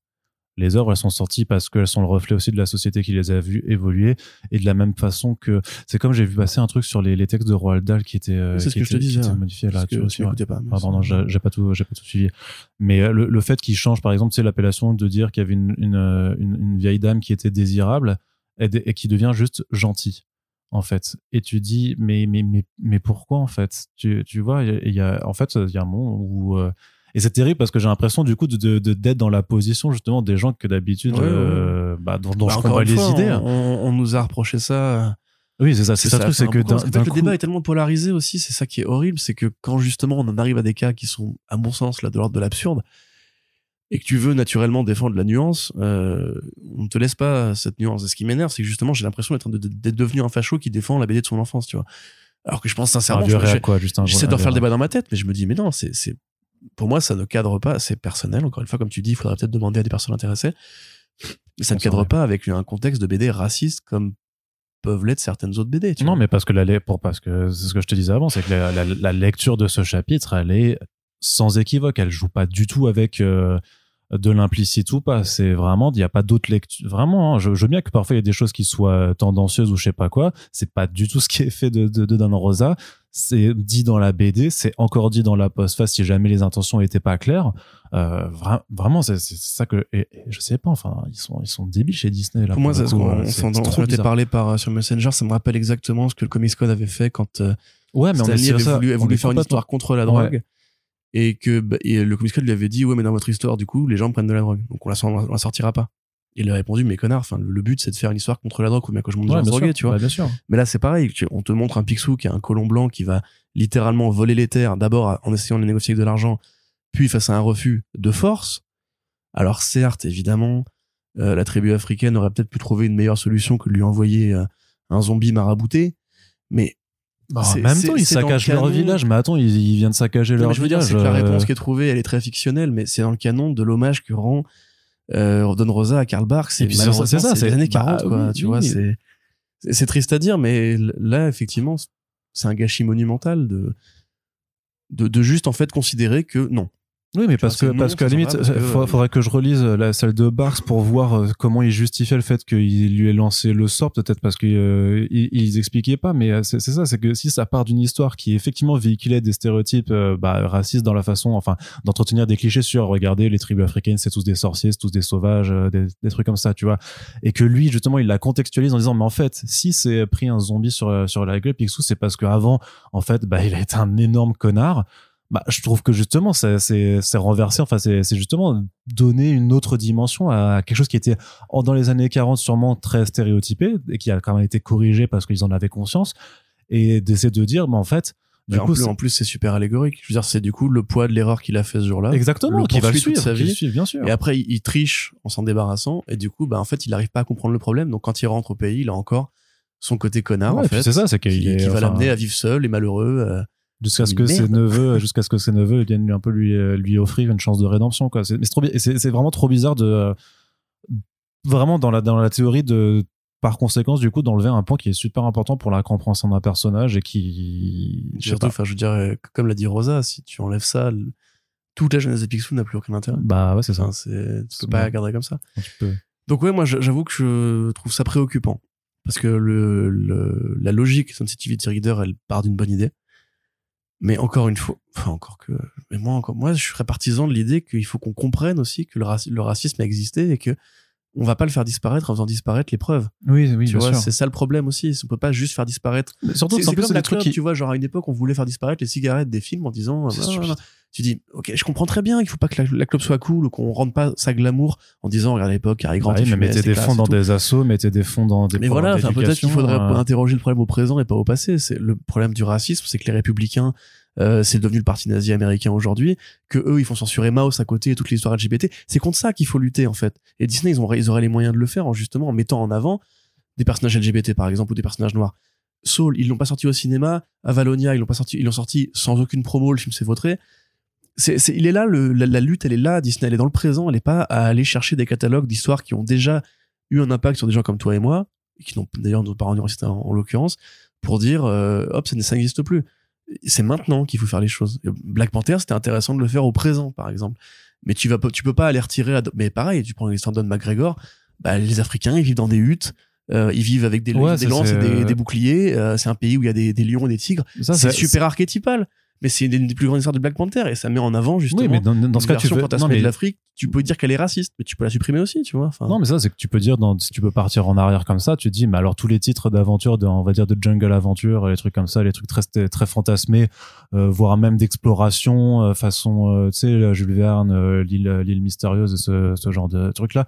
Dans ce cas, tu vas tout gommer aussi parce que ça baigne forcément des représentations que euh, Mm. les Occidentaux se faisaient sur les, les, les pays c'est pour ça, voilà, moi, je pense que c'est pas la bonne façon de faire en fait, parce que ça va pas empêcher les racistes d'être racistes. Et au contraire, justement, ça, ça, leur donne des ça- armes. oui, ça donne encore plus dans Ça ça, fait que de l'antagonisation et C'est ça- c'est que eux, ils vont dire, ouais. vous voyons, vous avez bien dit que c'était la cancel culture, maintenant vous pouvez plus lire Pic- Picsou, quoi. Et tu et voilà, et après, bah, c'est c'est récupéré par des influenceurs, des idéologues, et qui vont continuer à taper là-dessus, à taper là-dessus, comme ils le font. Parce que les, les mecs qui te parlent de cancel culture depuis 5 ans maintenant, ils te parlent que de petits cas isolés comme ça. Tu vois, ils te parlent du fait que des gens ont manifesté, une petite poignée de gens, toute petite, à Disney World, a dit, euh, Euh, Blanche-Neige, elle se fait euh, soulever par le, le prince charmant alors qu'en état de coma, c'est du viol. Ce qui est un épiphénomène, et à la limite, on pourrait aussi se poser la question du sexisme dans les contes de fées, c'est une réalité aussi. Et là, bam, t'as Zemmour qui arrive et qui te dit, euh, vous voyez, maintenant, on peut même plus avoir Blanche-Neige, etc. Et enfin, du coup, ça donne pas une bonne image, en fait, même de la réflexion qu'on devrait tous avoir, justement, sur le fait qu'il faut faire mieux maintenant. Et que, voilà, il faut faire mieux au présent. Mais tu vois, on parlait du côté de l'initia- l'ini- l'initiative de DC Comics, des trucs, trucs comme ça qu'il faut faire, en fait. Enfin bref, là, on part dans un trop Ouais, long débat. ça, et je ça, pense qu'en plus, il y a vraiment beaucoup de gens qui sont en train de se dire, mais ils sont mignons, les deux Babtou, à parler de trucs qui ne les, concernent pas. Et je vrai. comprends très bien, effectivement, vous avez raison, si vous êtes dans les communautés ciblées, que peut-être qu'il y a des gens qui disent que c'est un mal nécessaire pour prendre conscience globalement d'un problème et que le débat de toute façon nous dépasse tous et il faudrait voir plus tard. Mais moi, je sais qu'en tout cas, je vais acheter vite les intégrales avant qu'elles ne soient plus disponibles. Oui, parce que le danger, c'est est-ce que Disney va aussi imposer à Glénat du, de, de ne plus mettre ces, ces histoires dans euh, leur collection intégrale Bah, je pense que bah, Je sais pas. Je sais pas. Je sais c'est Disney. Hein. C'est pas genre, c'est pas un truc de droit d'auteur là. Ouais, ouais, non, mais bien sûr, mais c'est pas, je sais pas quel est le contrat qui oblige Glénat euh, vis-à-vis de Disney, vis-à-vis des matériels collectés, parce qu'ils ont quand même fait une super édition intégrale. Je suis pas sûr qu'elle existe en, qu'il y a un équivalent VO. Euh, je t'avoue que je sais pas comment bah, c'est. chez Fantagraphics. c'est- ouais, c'est cette Fantagraphics. The Life and, and Times of Scrooge McDuck et toute l'intégrale de Rosa. Oui, c'est tout. Ah, d'accord, ok, très bien. Tout avec Bah, les mêmes pages d'édito, etc. D'accord, ok, très bien. Ouais, bah, autant pour moi. Euh, mais du coup, euh, bah, à voir. Est-ce que c'est si, si, oui, effectivement, si Fantagraphics n'a plus le droit, j'imagine que, Ouais. Par Bon, il doit ricochet. leur- Il doit euh, leur rester des stocks, je pense. mais- Oui, oui, après, c'est quand même un truc. Oui, oui, mais euh, voilà, effectivement. Allez, Corentin, on passe à la partie. Je, je skip les, les, euh, les Spider-Verse de Marvel parce qu'à part dire que ça gonfle, on n'a pas Ouais. grand chose de nouveau à apporter. Ça gonfle. Mais voilà, c'est. Diclo d'émission, ça gonfle. euh, couplet Henry de Corentin sur Marvel. Voilà. Voilà. Donc on passe à la partie écran. Alors qu'est-ce qu'on a Euh, Justement, ben, Marvel Disney Plus euh, devrait ralentir la cadence. On en avait déjà un petit peu parlé, mais a priori donc euh, là c'est la fin de l'abondance pour tous les majors et même la major Disney. A priori pour euh, enfin voilà la course au streaming et la, course à la production de contenus originaux a, a montré qu'en fait le tout streaming n'est pas du tout une option qui est viable économiquement parlant et donc par rapport à la phase 5 et 6 ultra chargée que, que nous avait présenté Kevin sur son PowerPoint de la SDCC on devrait quand même avoir beaucoup moins de séries Disney+. Euh, les, les produits, les, les contenus devraient être étalés euh, sur le temps, à la fois pour laisser les gens respirer, mais parce qu'aussi il faut rentabiliser maintenant en fait euh, Ah ces, oui, non, ces ouais, produits. ça, la, la notion de respiration, je pense qu'elle, euh, à mon avis, c'est vraiment juste un impératif budgétaire. Et qui est logique d'ailleurs. Imagine, tu fais 4 séries par an. Donc tu lâches, quoi, c'est 20 millions par épisode, c'est ça Tu lâches 6 fois 20 millions, c'est 20 millions. 4, 20, 800, machin. Tu lâches quasiment un milliard. en 4 séries télé sur un an, bah alors que tu lâches le même milliard et qu'ils te font du coup juste deux séries télé par an sur deux ans, effectivement, c'est logique, t'as dépensé que euh, un milliard plutôt que d'en dépenser deux. Donc c'est ça en fait que fait Disney en ce moment. Disney, bah, et je serais intéressé de voir si THR va faire un peu une, enquête euh, documentée de, des dépenses de ces dernières années, parce que là vraiment on ferme toutes les écoutilles. C'est le branle-bas de combat, c'est euh, tous les hommes à la mer, etc. Bob Chapek a été foutu à la porte après un sommet actionnarial qui s'est très mal passé. Bob Iger qui revient, qui fout 7000 personnes à la porte parce qu'il faut dégraisser dans la masse salariale, qui annonce, comme on l'avait dit tout, tout, tout à l'heure, il annonce que, que des valeurs sûres, donc des films où il n'y a pas de prise de risque, et qui dit à Kevin Feige, écoute, euh, Coco, on t'a un peu laissé bosser euh, sans, sans filet là, et il est temps qu'on vienne à un truc plus plus plus plus plus sain. Et je pense vraiment que c'est le mot, le mot c'est plus sain, Ouais, ouais, clairement. parce que c'est pas juste plus boulimique ou quoi, c'est qu'il y a trop de films. Euh, Disney, enfin Mar- Marvel Studios, pardon, ça fait qu'il faut qu'ils les fassent trop rapidement. Mm. Donc euh, ils, ils négligent la qualité et surtout ils négligent les visuels et on sait très bien les problèmes qu'ils ont avec les studios, les studios d'effets spéciaux. Donc c'est du gagnant-gagnant en fait. S'ils prennent plus leur temps, peut-être que les équipes des FX auront plus de temps pour bosser et qu'on aura des films un peu plus jolis, à défaut d'avoir des, des films de meilleure aussi, qualité. ouais. Et des séries évidemment, bah She-Hulk par exemple, voilà. Euh, de la même façon qu'on n'a pas besoin d'avoir 50 000 séries, peut-être que si Kevin Feige sait qu'il a moins euh, le champ libre pour faire tout et n'importe quoi, pour faire autant de séries qu'il veut, il devrait être plus sélectif sur ce qu'il veut faire et ce qui est vraiment utile. Par exemple, je ne pense pas qu'Agatha Coven of Chaos serait un blockbuster euh, s'il n'avait pas eu la, li- la liberté de le faire. Euh, donc à mon avis, franchement, c'est mieux pour tout le monde. Et par contre, le revers de la médaille, c'est que ça, va participer à un truc auquel moi je crois de plus en plus, qui est la lente décroissance du, du format Marvel Studios au cinéma. Oui. Ça, à mon sens, euh, Oui, mais il y a eu un, il y a eu un pic, il y a eu un pic de popularité, euh, il y a eu un, la période 2012-2019, on va dire, ou 2018 à la limite pour Infinity War, parce que je sais, j'ai quand même l'impression qu'Infinity War a plus marqué quand même au final que, que Endgame en termes d'impact. la scène des portails, ça reste. Oui, la scène des portails reste un, le- moment, le- mais le, mais choc, mais de- le choc de la conclusion d'Infinity War, tu vois, de Ouais, se ouais. finir sur les héros qui perdent et tout ça, il y avait quand même un- une forme de respiration retenue pendant un an après pour voir ce qui allait se passer, qui à mon avis, euh, Moi, moi, c'est le diptyque. Ils ont réussi à créer ouais, un ouais. panier culturel sur les deux et qui a eu un bon payoff avec cette scène des Ouais. portails. Mais après, voilà, ils ont, ils ont, ils ont créé quelque chose qui ont fait qu'ils ont été vraiment le modèle dominant et que tout le monde s'y intéressait. Ils ont pas réussi à prolonger ça avec la phase 4. Ça veut pas dire que la phase 4 est nulle, mais il y a quelque chose qui s'est cassé quand même. Il faut le dire. Je pense que c'est pas grave de le reconnaître. Il y a un truc qui se perd. On verra bien ce qui se passera avec Ant-Man and the Wasp Quantumania, notamment en termes de box-office pour voir euh, si justement euh, le grand public commence à se lasser et que même les plus fans en ont en fait c'est pas qu'ils en aient marre c'est que la si tu veux la le côté bon public et la tolérance qu'on pouvait avoir euh, à- et même ce côté non mais c'est bon c'est des adaptations donc je lui mets mon cerveau de côté je sais pas quoi il y a un moment où tout le monde a, sa, a son, Ouais. son point de limite et je pense personnellement qu'on y qu'on est en train d'y arriver Moi, je pense que le, vrai test à pas être Antomania parce qu'en fait, les gens vont se sentir obligés d'y aller parce que c'est l'introduction du grand vilain, c'est la phase 5, c'est bidule. Euh, Guardians 3, c'est encore un cas à part. Pour moi, le test, il va être. C'est quoi le troisième film cette année? Marvels, voilà. Bah non, Marvel, c'est. si si ça m'arrive en novembre ouais. Voilà. Ça va plutôt être ça. Ça va plutôt. Parce que. moi j'aurais dit Fantastic Four qui sera la première euh, nouvelle licence euh, dans ces phases là quoi mais euh, Oui, mais ça, c'est pour plus tard. C'est tu encore vois. plus tard, Et ouais. pareil, ce sera un happening. Mais je veux dire, les films routiniers, façon phase 4, comme The Marvels, parce que, bah, pardon, mais Miss Marvel, la série est bonne, hein, c'est dommage, mais elle a pas fédéré. Et mais Captain Marvel, où à l'époque, ils étaient en plein dans leur, leur pic, où tout le film faisait un milliard, etc. Ouais. Bah, je suis vraiment désolé, mais c'est- c'est pas un film qui ce soit se souvient aujourd'hui. C'est Brie Larson, on, on la connaît très bien, c'est une resta, etc. Le film, il a marqué personne. Euh, et à mon avis, il a fait un milliard parce que c'était l'époque. ça a été un vois. phénomène non mais c'est peut-être plus pour ses qualités de phénomène que ses qualités de film Oui, mais les qualités de phénomène, ça sous-entendrait que Marvel Studios a une sorte de monopole sur les héroïnes et que du coup, parce que eux, ils se mettent à en faire un, une, euh, d'un coup, c'est révolutionnaire. C'est pas le Bah- cas. Wonder bah- Woman était plus un phénomène dans euh, ce qu'elle a mal, enfin, tenté de faire, on va dire. En tant Ouais, Wonder blockbusters Woman, elle a, elle a une suite, elle a une suite qui, la, qui dessert complètement l'impact euh, culturel du, vrai. euh, du premier vrai, volet. hein. Mais du coup, voilà, ça va plutôt être ça parce que je pense que je pense qu'il fera un peu de fric quand même entre Man West Quantumania. Oui, bah, il prévoit quand même qu'il fasse que euh, moins de 600, hein. donc moins que le deuxième. On verra. On, a, on, on a beaucoup enterré Kevin Feige avant, tu vois. Le match est pas fini tant que la cloche Oui, oui, bien sûr, bien, sûr, bien sûr. Et Là, moi, j'ai toujours. plus, hein. non, mais moi, j'ai été toujours en plus, et pendant les dernières années, euh, ça, ça se retrouvera facilement dans plein d'interventions euh, contre cette idée de la lassitude, de la super fatigue, en disant juste non, bah non, regardez, ça continue de faire venir des gens et tout ça. Je pense que quatre ans après Avengers Endgame, on peut légitimement se demander Infinity si War, cette. tu veux dire. Pardon? Infinity War. Non, non, c'était en 2019, donc de- en 2023, donc euh, de, Putain, de- de raison. 9 et 4. T'as Bah raison oui, de ouf, bah je oui. encore en 2022. Ouais, ouais, puis même, la, la phase. Moi, tu dis qu'elle était pas nulle. euh, Franchement, à part Loki WandaVision.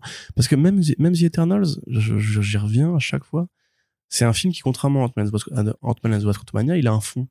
Il a un propos sur l'humanité, sur les histoires qui ont fait les grands mythes, sur comment les grands mythes ont fait civilisation et comment la civilisation actuelle euh, bah, a négligé le vivant que sont les euh, merde aide-moi les, les, les deviants et tout ça et l'écologie le fait est-ce qu'on peut faire un choix d'être la terre ou pas tu vois.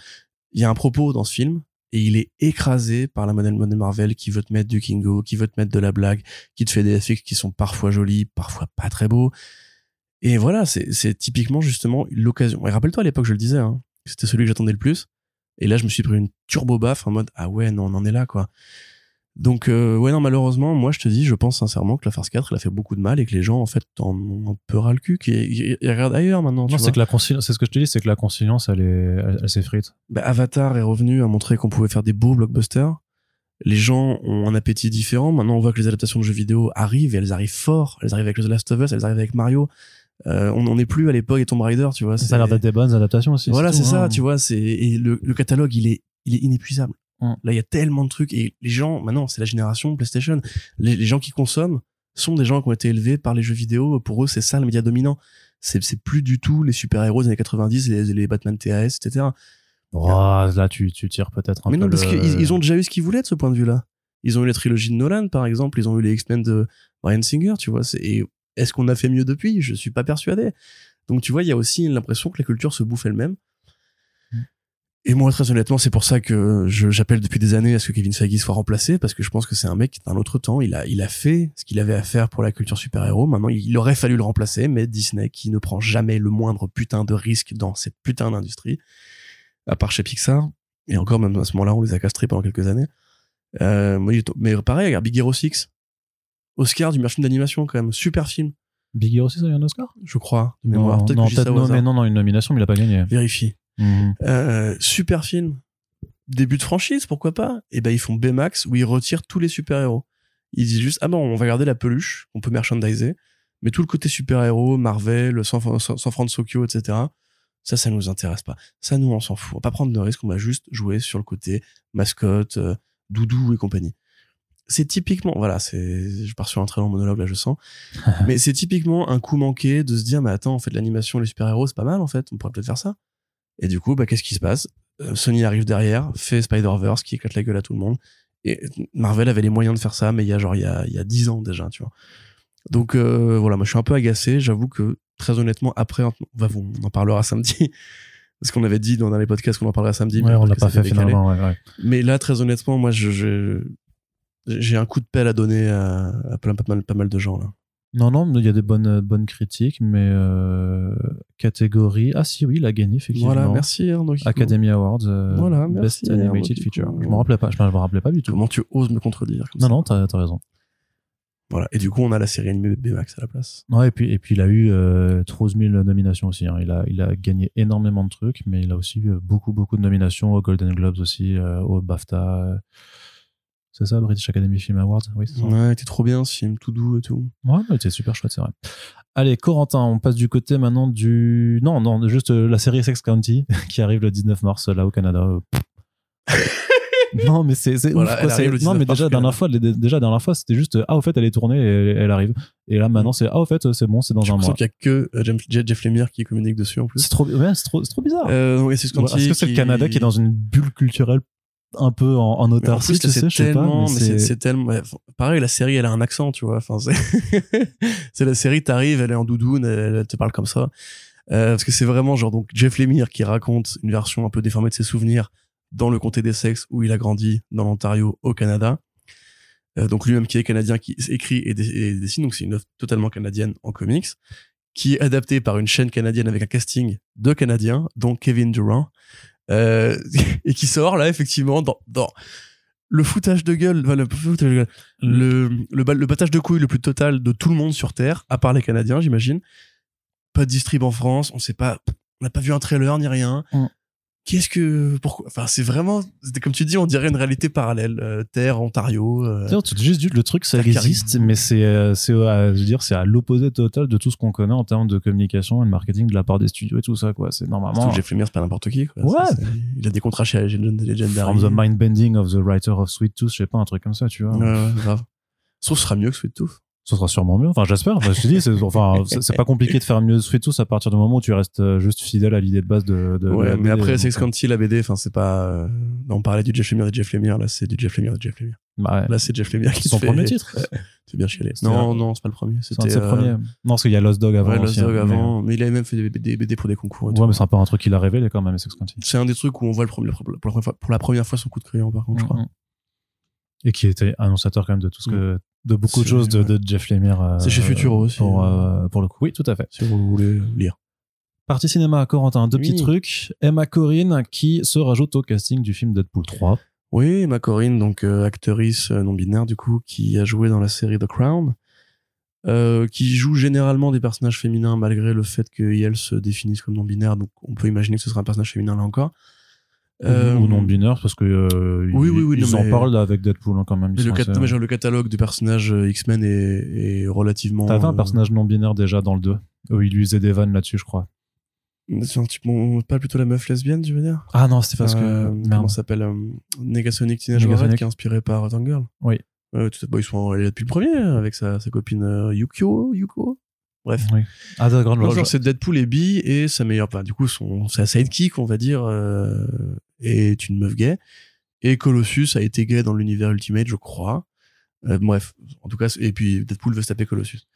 Donc voilà, c'est. Mais ça, non, c'est ça qu'ils avaient déjà abordé pas mal les questions de sexualité, mais pas forcément de genre. Bah, le premier queerbaitait, le deuxième assumait quand même plus l'idée que Deadpool était un peu gay. Et d'ailleurs, Reynolds avait été interrogé là-dessus par une nana à la Comic Con qui lui avait dit c'est cool de voir enfin, parce que c'était un peu avant le fameux personnage qui était euh, dans le groupe de parole de ah oui, de Avengers Endgame. Voilà, donc c'était c'était le premier héros gay du coup c'était voilà c'était un peu révolutionnaire.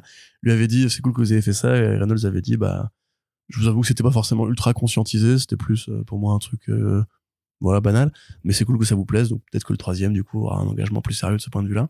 Pas sûr. Je vois bien les blagues bien reloues entre Reynolds et, et Logan à base de ah, il a un petit cul et tout parce que bon ça reste quand même Hugh Jackman il est effectivement gaulé comme un dieu mais bref. Mhm.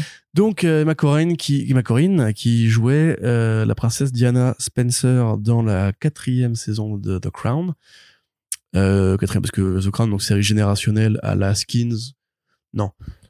Série qui assume de changer de casting toutes les deux saisons pour marquer le passage du temps. Donc euh, dans la saison où c'était euh, Olivia Colman qui jouait la reine d'Angleterre et l'ex-femme de Tim Burton, euh, Bellatrix Lestrange. Bonham Carter.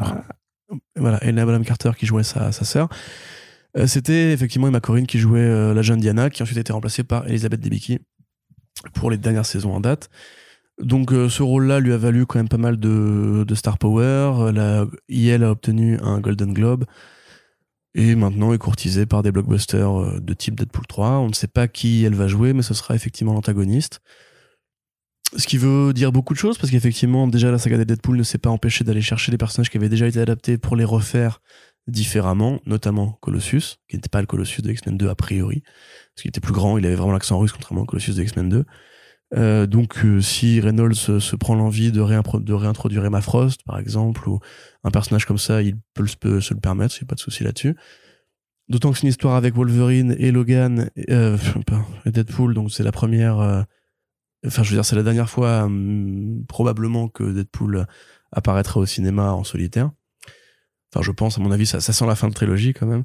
Peut-être qu'ils vont adapter la fameuse histoire de Dogan, là, qui revient sur la création du programme euh, Weapon X, enfin, avant Weapon X, le programme Deadpool, et qui sera plus dramatique ou quoi, on ne sait pas, ça reste les mêmes scénaristes, euh, et, et l'autre, et l'autre, et euh, les scénaristes de Bob's Burger qui, étaient, qui avaient fait un premier traitement. Ça reste Sean Levy, donc le bras droit de Ryan Reynolds avec qui il tourne toutes tous, ces films à la commande, là, Free Guy et tout.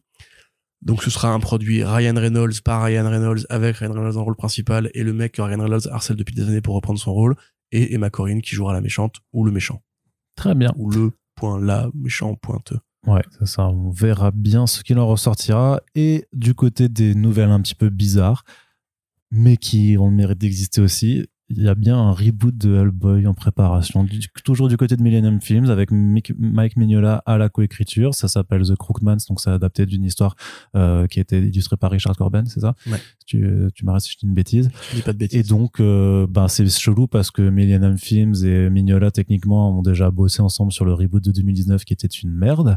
Euh, enfin, après, moi, je l'aime bien, ça fait partie de ces Parce trucs. qu'il y a de la violence. parce qu'il y a de la violence et du gore, et du coup, je- pour moi, ça, je- là, je deviens le, le mec que j'aime pas de Voilà, de, de l'équipe, euh, on met son cerveau de côté. Euh, alors qu'effectivement, c'est pas quand même pas du tout ça, Hellboy. Bah, T'avais pas lu beaucoup de comics Hellboy avant de voir le film, c'est? Euh, non, non, effectivement. c'est plus le décalage, tu vois, qui qui impose euh, Oui, oui, non, à distance. Ouais, ou juste que c'est un personnage euh, que je sais apprécier dans ce contexte-là quand même, en fait. C'est-à-dire que, mais de la même façon que techniquement, si on, enfin, il y a, y a des versions de Batman que je sais très bien apprécier, même si je sais qu'elles sont pas du tout euh, bien bien écrites. Enfin, moi, j'ai jamais eu de problème avec le Batfleck, tu vois, dans, dans sa façon d'aborder les problèmes de façon létale, parce que dans la diégèse et dans l'esprit de Snyder, je comprenais comment il s'y intégrait. Tu vois, ça veut pas dire que je l'aime d'amour forcément ou que euh, je trouve que c'est un bon Batman mais il me dérange pas en, en- tant que tel. Et quelque part, ce Hellboy, je suis conscient que c'est pas du tout le Hellboy de, de Mignola et que c'est pas du tout la tonalité de ses histoires. Après, dans le côté juste, c'est un réalisateur de films d'horreur qui décide d'y aller franco dans le côté horrifique et, euh, et, bien, et bien bourrin. La proposition m'allait, mais après, le, je, je, je- pareil, je vais pas dire que c'est un bon film. Je suis d'accord, c'est pas un bon film. Personnellement, j'ai quand même kiffé le voir. Il m'a moins il m'a moins énervé que Arnaud, je t'ai pas demandé de te justifier. non mais c'est les gens ont le droit d'avoir des goûts. enfin, oui, non, mais bien sûr, non, mais c'est juste pour dire qu'on peut être conscient qu'un truc n'est pas bon et l'apprécier quand même. C'est Mais pas, mais évidemment. c'est pas grave. Évidemment. Moi, j'ai jamais me vénère parce que quelqu'un va dire que le Hellboy de 2019 c'est de la merde, tu vois. Je vais pas essayer de le défendre. Je vais faire ouais, c'est clair. Après, je t'avoue, moi j'ai kiffé. Mais bon, bref. euh, non, mais c'est juste parce que les débats, mais parce que c'est. J'ai. Mais je sais que toi J'ai non. rien dit. Toi non, c'est de façon plus générale. On peut, euh, on peut. Il y a, je veux dire, euh, plaidoyer pour la nuance toujours. Tu sais, on peut euh, trouver qu'un film est nul et, et pourtant avoir pris du plaisir à le regarder. Voilà. Euh, ça veut pas dire que la critique qui est faite Stop, dessus stop, est fondée. stop. Donc, Donc, qu'est-ce qu'on en pense déjà coup, assez long. bah. Oui, mais qu'est-ce qu'on en pense de, de ce projet? Ah ben, on en pense des choses. Bah ouais, Des choses et d'autres. c'est Je pense que c'est compliqué pour Bah, toi. parce qu'on alors pff, ouais là c'est vraiment euh, là là c'est compliqué effectivement de se situer. Bon déjà première chose c'est Brian Taylor à la mise en scène. Brian Taylor c'est le mec qui a avec son collègue euh, Mark Neveldine. Rappelez-vous les très très vieux podcasts de Comics Blog, les premiers podcasts où on parlait de Ghost, où il parlait de Ghost Rider euh, Spirit of Vengeance ou Ghost Rider 2 comme on l'appelle chez les gens normaux, euh, qui était justement filmé par Taylor et Neveldine et c'était l'époque où en fait ils étaient en pleine bourse, qu'ils avaient fait Hypertension 1 et Hypertension 2, donc Crank et Crank 2 avec Jason Statham, des films survoltés, complètement cons mais géniaux et super inventifs où Statham euh, se je crois, une drogue dans, dans le cœur et il faut qu'il maintienne son taux d'adrénaline à un niveau très élevé. C'est ça. Pour, et du coup, il fait plein de conneries, il se fout la main dans un toaster, euh, il se met debout en, en robe de, de pyjama d'hôpital euh, sur un scooter en faisant les, les bras, etc. Enfin, Il fait du sexe sur la place publique. c'est un film débile, mais c'est un film génial si on aime les films débiles. Mm. Et c'était bien filmé, effectivement. C'est des mecs qui voilà avaient beaucoup expérimenté sur la caméra euh, Red One, je crois, euh, qui accrochaient une caméra sur une poulie. Enfin, qui faisaient. C'est vraiment des tarés en fait. Et du coup, bah, ils avaient pas fait beaucoup de bons films parce que des tarés, ils s'intéressent pas forcément au scénario, ils s'intéressent d'abord au fait que ce soit taré. Euh, notamment Ultimate Game avec Gerard Butler euh, Ah et, ouais. et Dexter. Ouais. Euh, film de science-fiction complètement crétin, mais mais qui est mais bien c'était bourrin, Black bourrin. Mirror avant l'heure, au moment Mm. où on commençait à se dire, imagine tout le monde il est dans un jeu vidéo et en fait bah, les gens ils jouent avec les jeux vidéo pour les condamner à mort et se tirent dessus comme dans Call of Duty. Et t'es en mode, c'est complètement con. Et, et tu le vois et quand même tu te dis mais c'est complètement con mais c'est marrant. Tu vois, c'était l'époque du film du cinéma con et marrant. Et donc ça colle très bien effectivement avec Millennium Media qui parfois fait des films cons et marrants, généralement des films cons mais parfois des films marrants euh, qui est donc le studio qui est derrière les Expandables, qui est derrière la série des Has Fallen avec Gerard Butler, qui, jouait d'ailleurs déjà dans Ultimate Game. Euh, Taylor et Evelyn avaient fait Ghost Rider Spirit of Vengeance, qui était leur dernière euh, collaboration ensemble. Donc c'est la suite de Ghost Rider 1 avec Nicolas Cage, le soft reboot, machin, qui était un peu taré, mais qui était quand même vraiment nul. Hein, franchement, Arnaud, tu l'as vu celui-là? Deux. Pardon. je Oui. Ghost Rider 2, effectivement, tu l'as vu? Euh, non. c'était c'était pas bien il y avait des bonnes idées mais c'était pas bien voilà c'est tout et euh, du coup après voilà Ta- Taylor on aurait pu dire que sa carrière allait crever mais en fait il a bien rebondi notamment en devenant l'un des principaux scénaristes et réalisateurs de la série Happy on aime bien ça Arnaud la série Happy écoute-moi quand je te parle on fait un podcast là il m'énerve donc la série Happy Bah, c'était vachement bien ça. adaptée de Grant Morrison Yes. voilà qui était qui était tu vois justement une, une réinvention foutraque tarée et sous coke de la série de Morrison qui était plus noire quand même euh, avec Ouais, cette qui- violence cet humour euh, Et qui avait le mérite de, de s'émanciper de la bande dessinée à partir de la saison 2, vraiment, et d'aller continuer dans l'esprit, en fait. C'était vraiment le bon, pareil, c'était un bon compromis, en fait. ça aurait Euh, mérité une saison 3 d'ailleurs Ouais, clairement. et Mom and Dad donc tu as vu? Euh, oui, je l'ai vu. dernier film en date de Mark Brian Taylor Oui, oui, je l'ai, je l'ai vu. C'était euh, quand justement les quand ils quand ils doivent buter les, les gamins, quoi. Non, c'est juste- non, c'est, non, c'est les, oui, c'est ça, c'est, ça, c'est les enfants qui deviennent fous et qui commencent à buter leurs parents. donc là c'est pareil furieux cocaïné taré Ouais, ouais. et surtout très stupide en fait c'est un mec qui aime bien la stupidité et Mm. l'action donc mécaniquement Hellboy oui il y a de l'action. Par contre c'est pas stupide du tout. Et même quand il y a de l'action elle est pas euh, c'est pas le cœur de l'intrigue. Il y a pas genre un Hellboy The Red où il rentre dans une maison il tabasse des gens tu vois. L'action elle est généralement condensée sur la fin quand Hellboy n'a pas le choix et qu'il va tabasser le, le monstre. Exactement. généralement il lui saute dessus il met une patate. Après il se fait euh, il se fait il se fait mêler il se relève patate tac tac tac.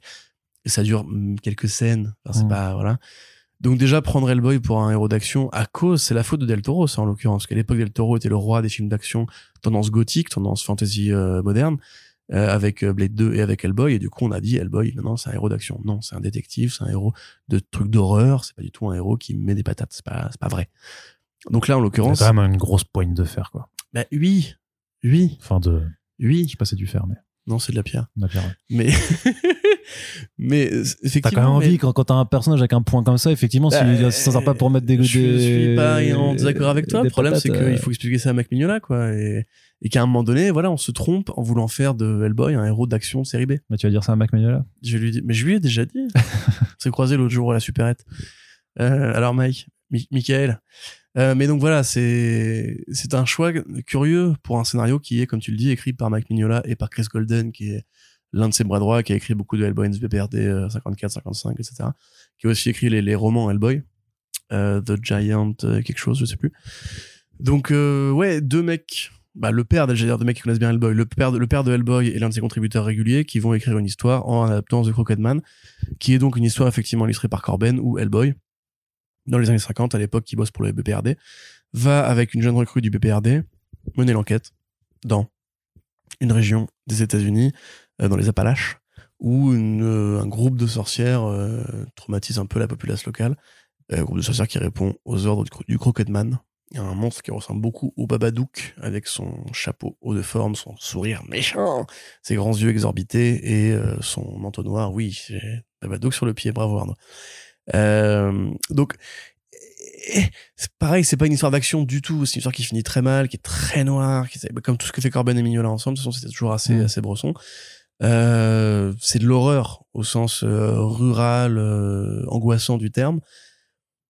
Brian Taylor pour ça, Millennium Media, je suis désolé, Millennium Media, c'est un studio de merde.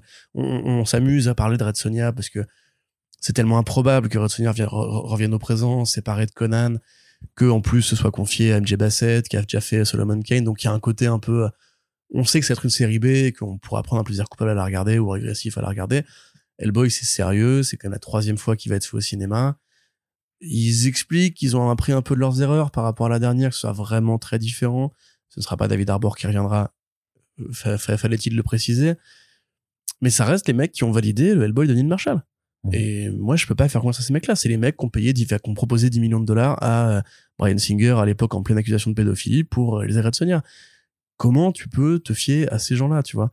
Même s'il y a eu des changements en interne, j'imagine, après la polémique Brian Singer, même si l'échec, parce que c'était quoi, 50 millions de budget, 55 millions au box-office, donc sans les coûts marketing et sans les rechutes éventuelles, Mm. c'est un échec. Après, euh, Cuisant, hein, cuisant. ces mecs-là, ils se, ils se rattrapent généralement sur le marché du, du DVD ou du Ouais, mais même dans un monde pré-Covid en plus, donc euh, vraiment, c'était Ouais, ouais, c'était hein. Donc, et, et imaginons qu'ils aient appris de leurs erreurs. Euh, je sais pas. Moi, je, je- vu qu'ils sortent jamais rien de bien, j'aurais du mal à voir comment euh, l'exception confirmerait la règle.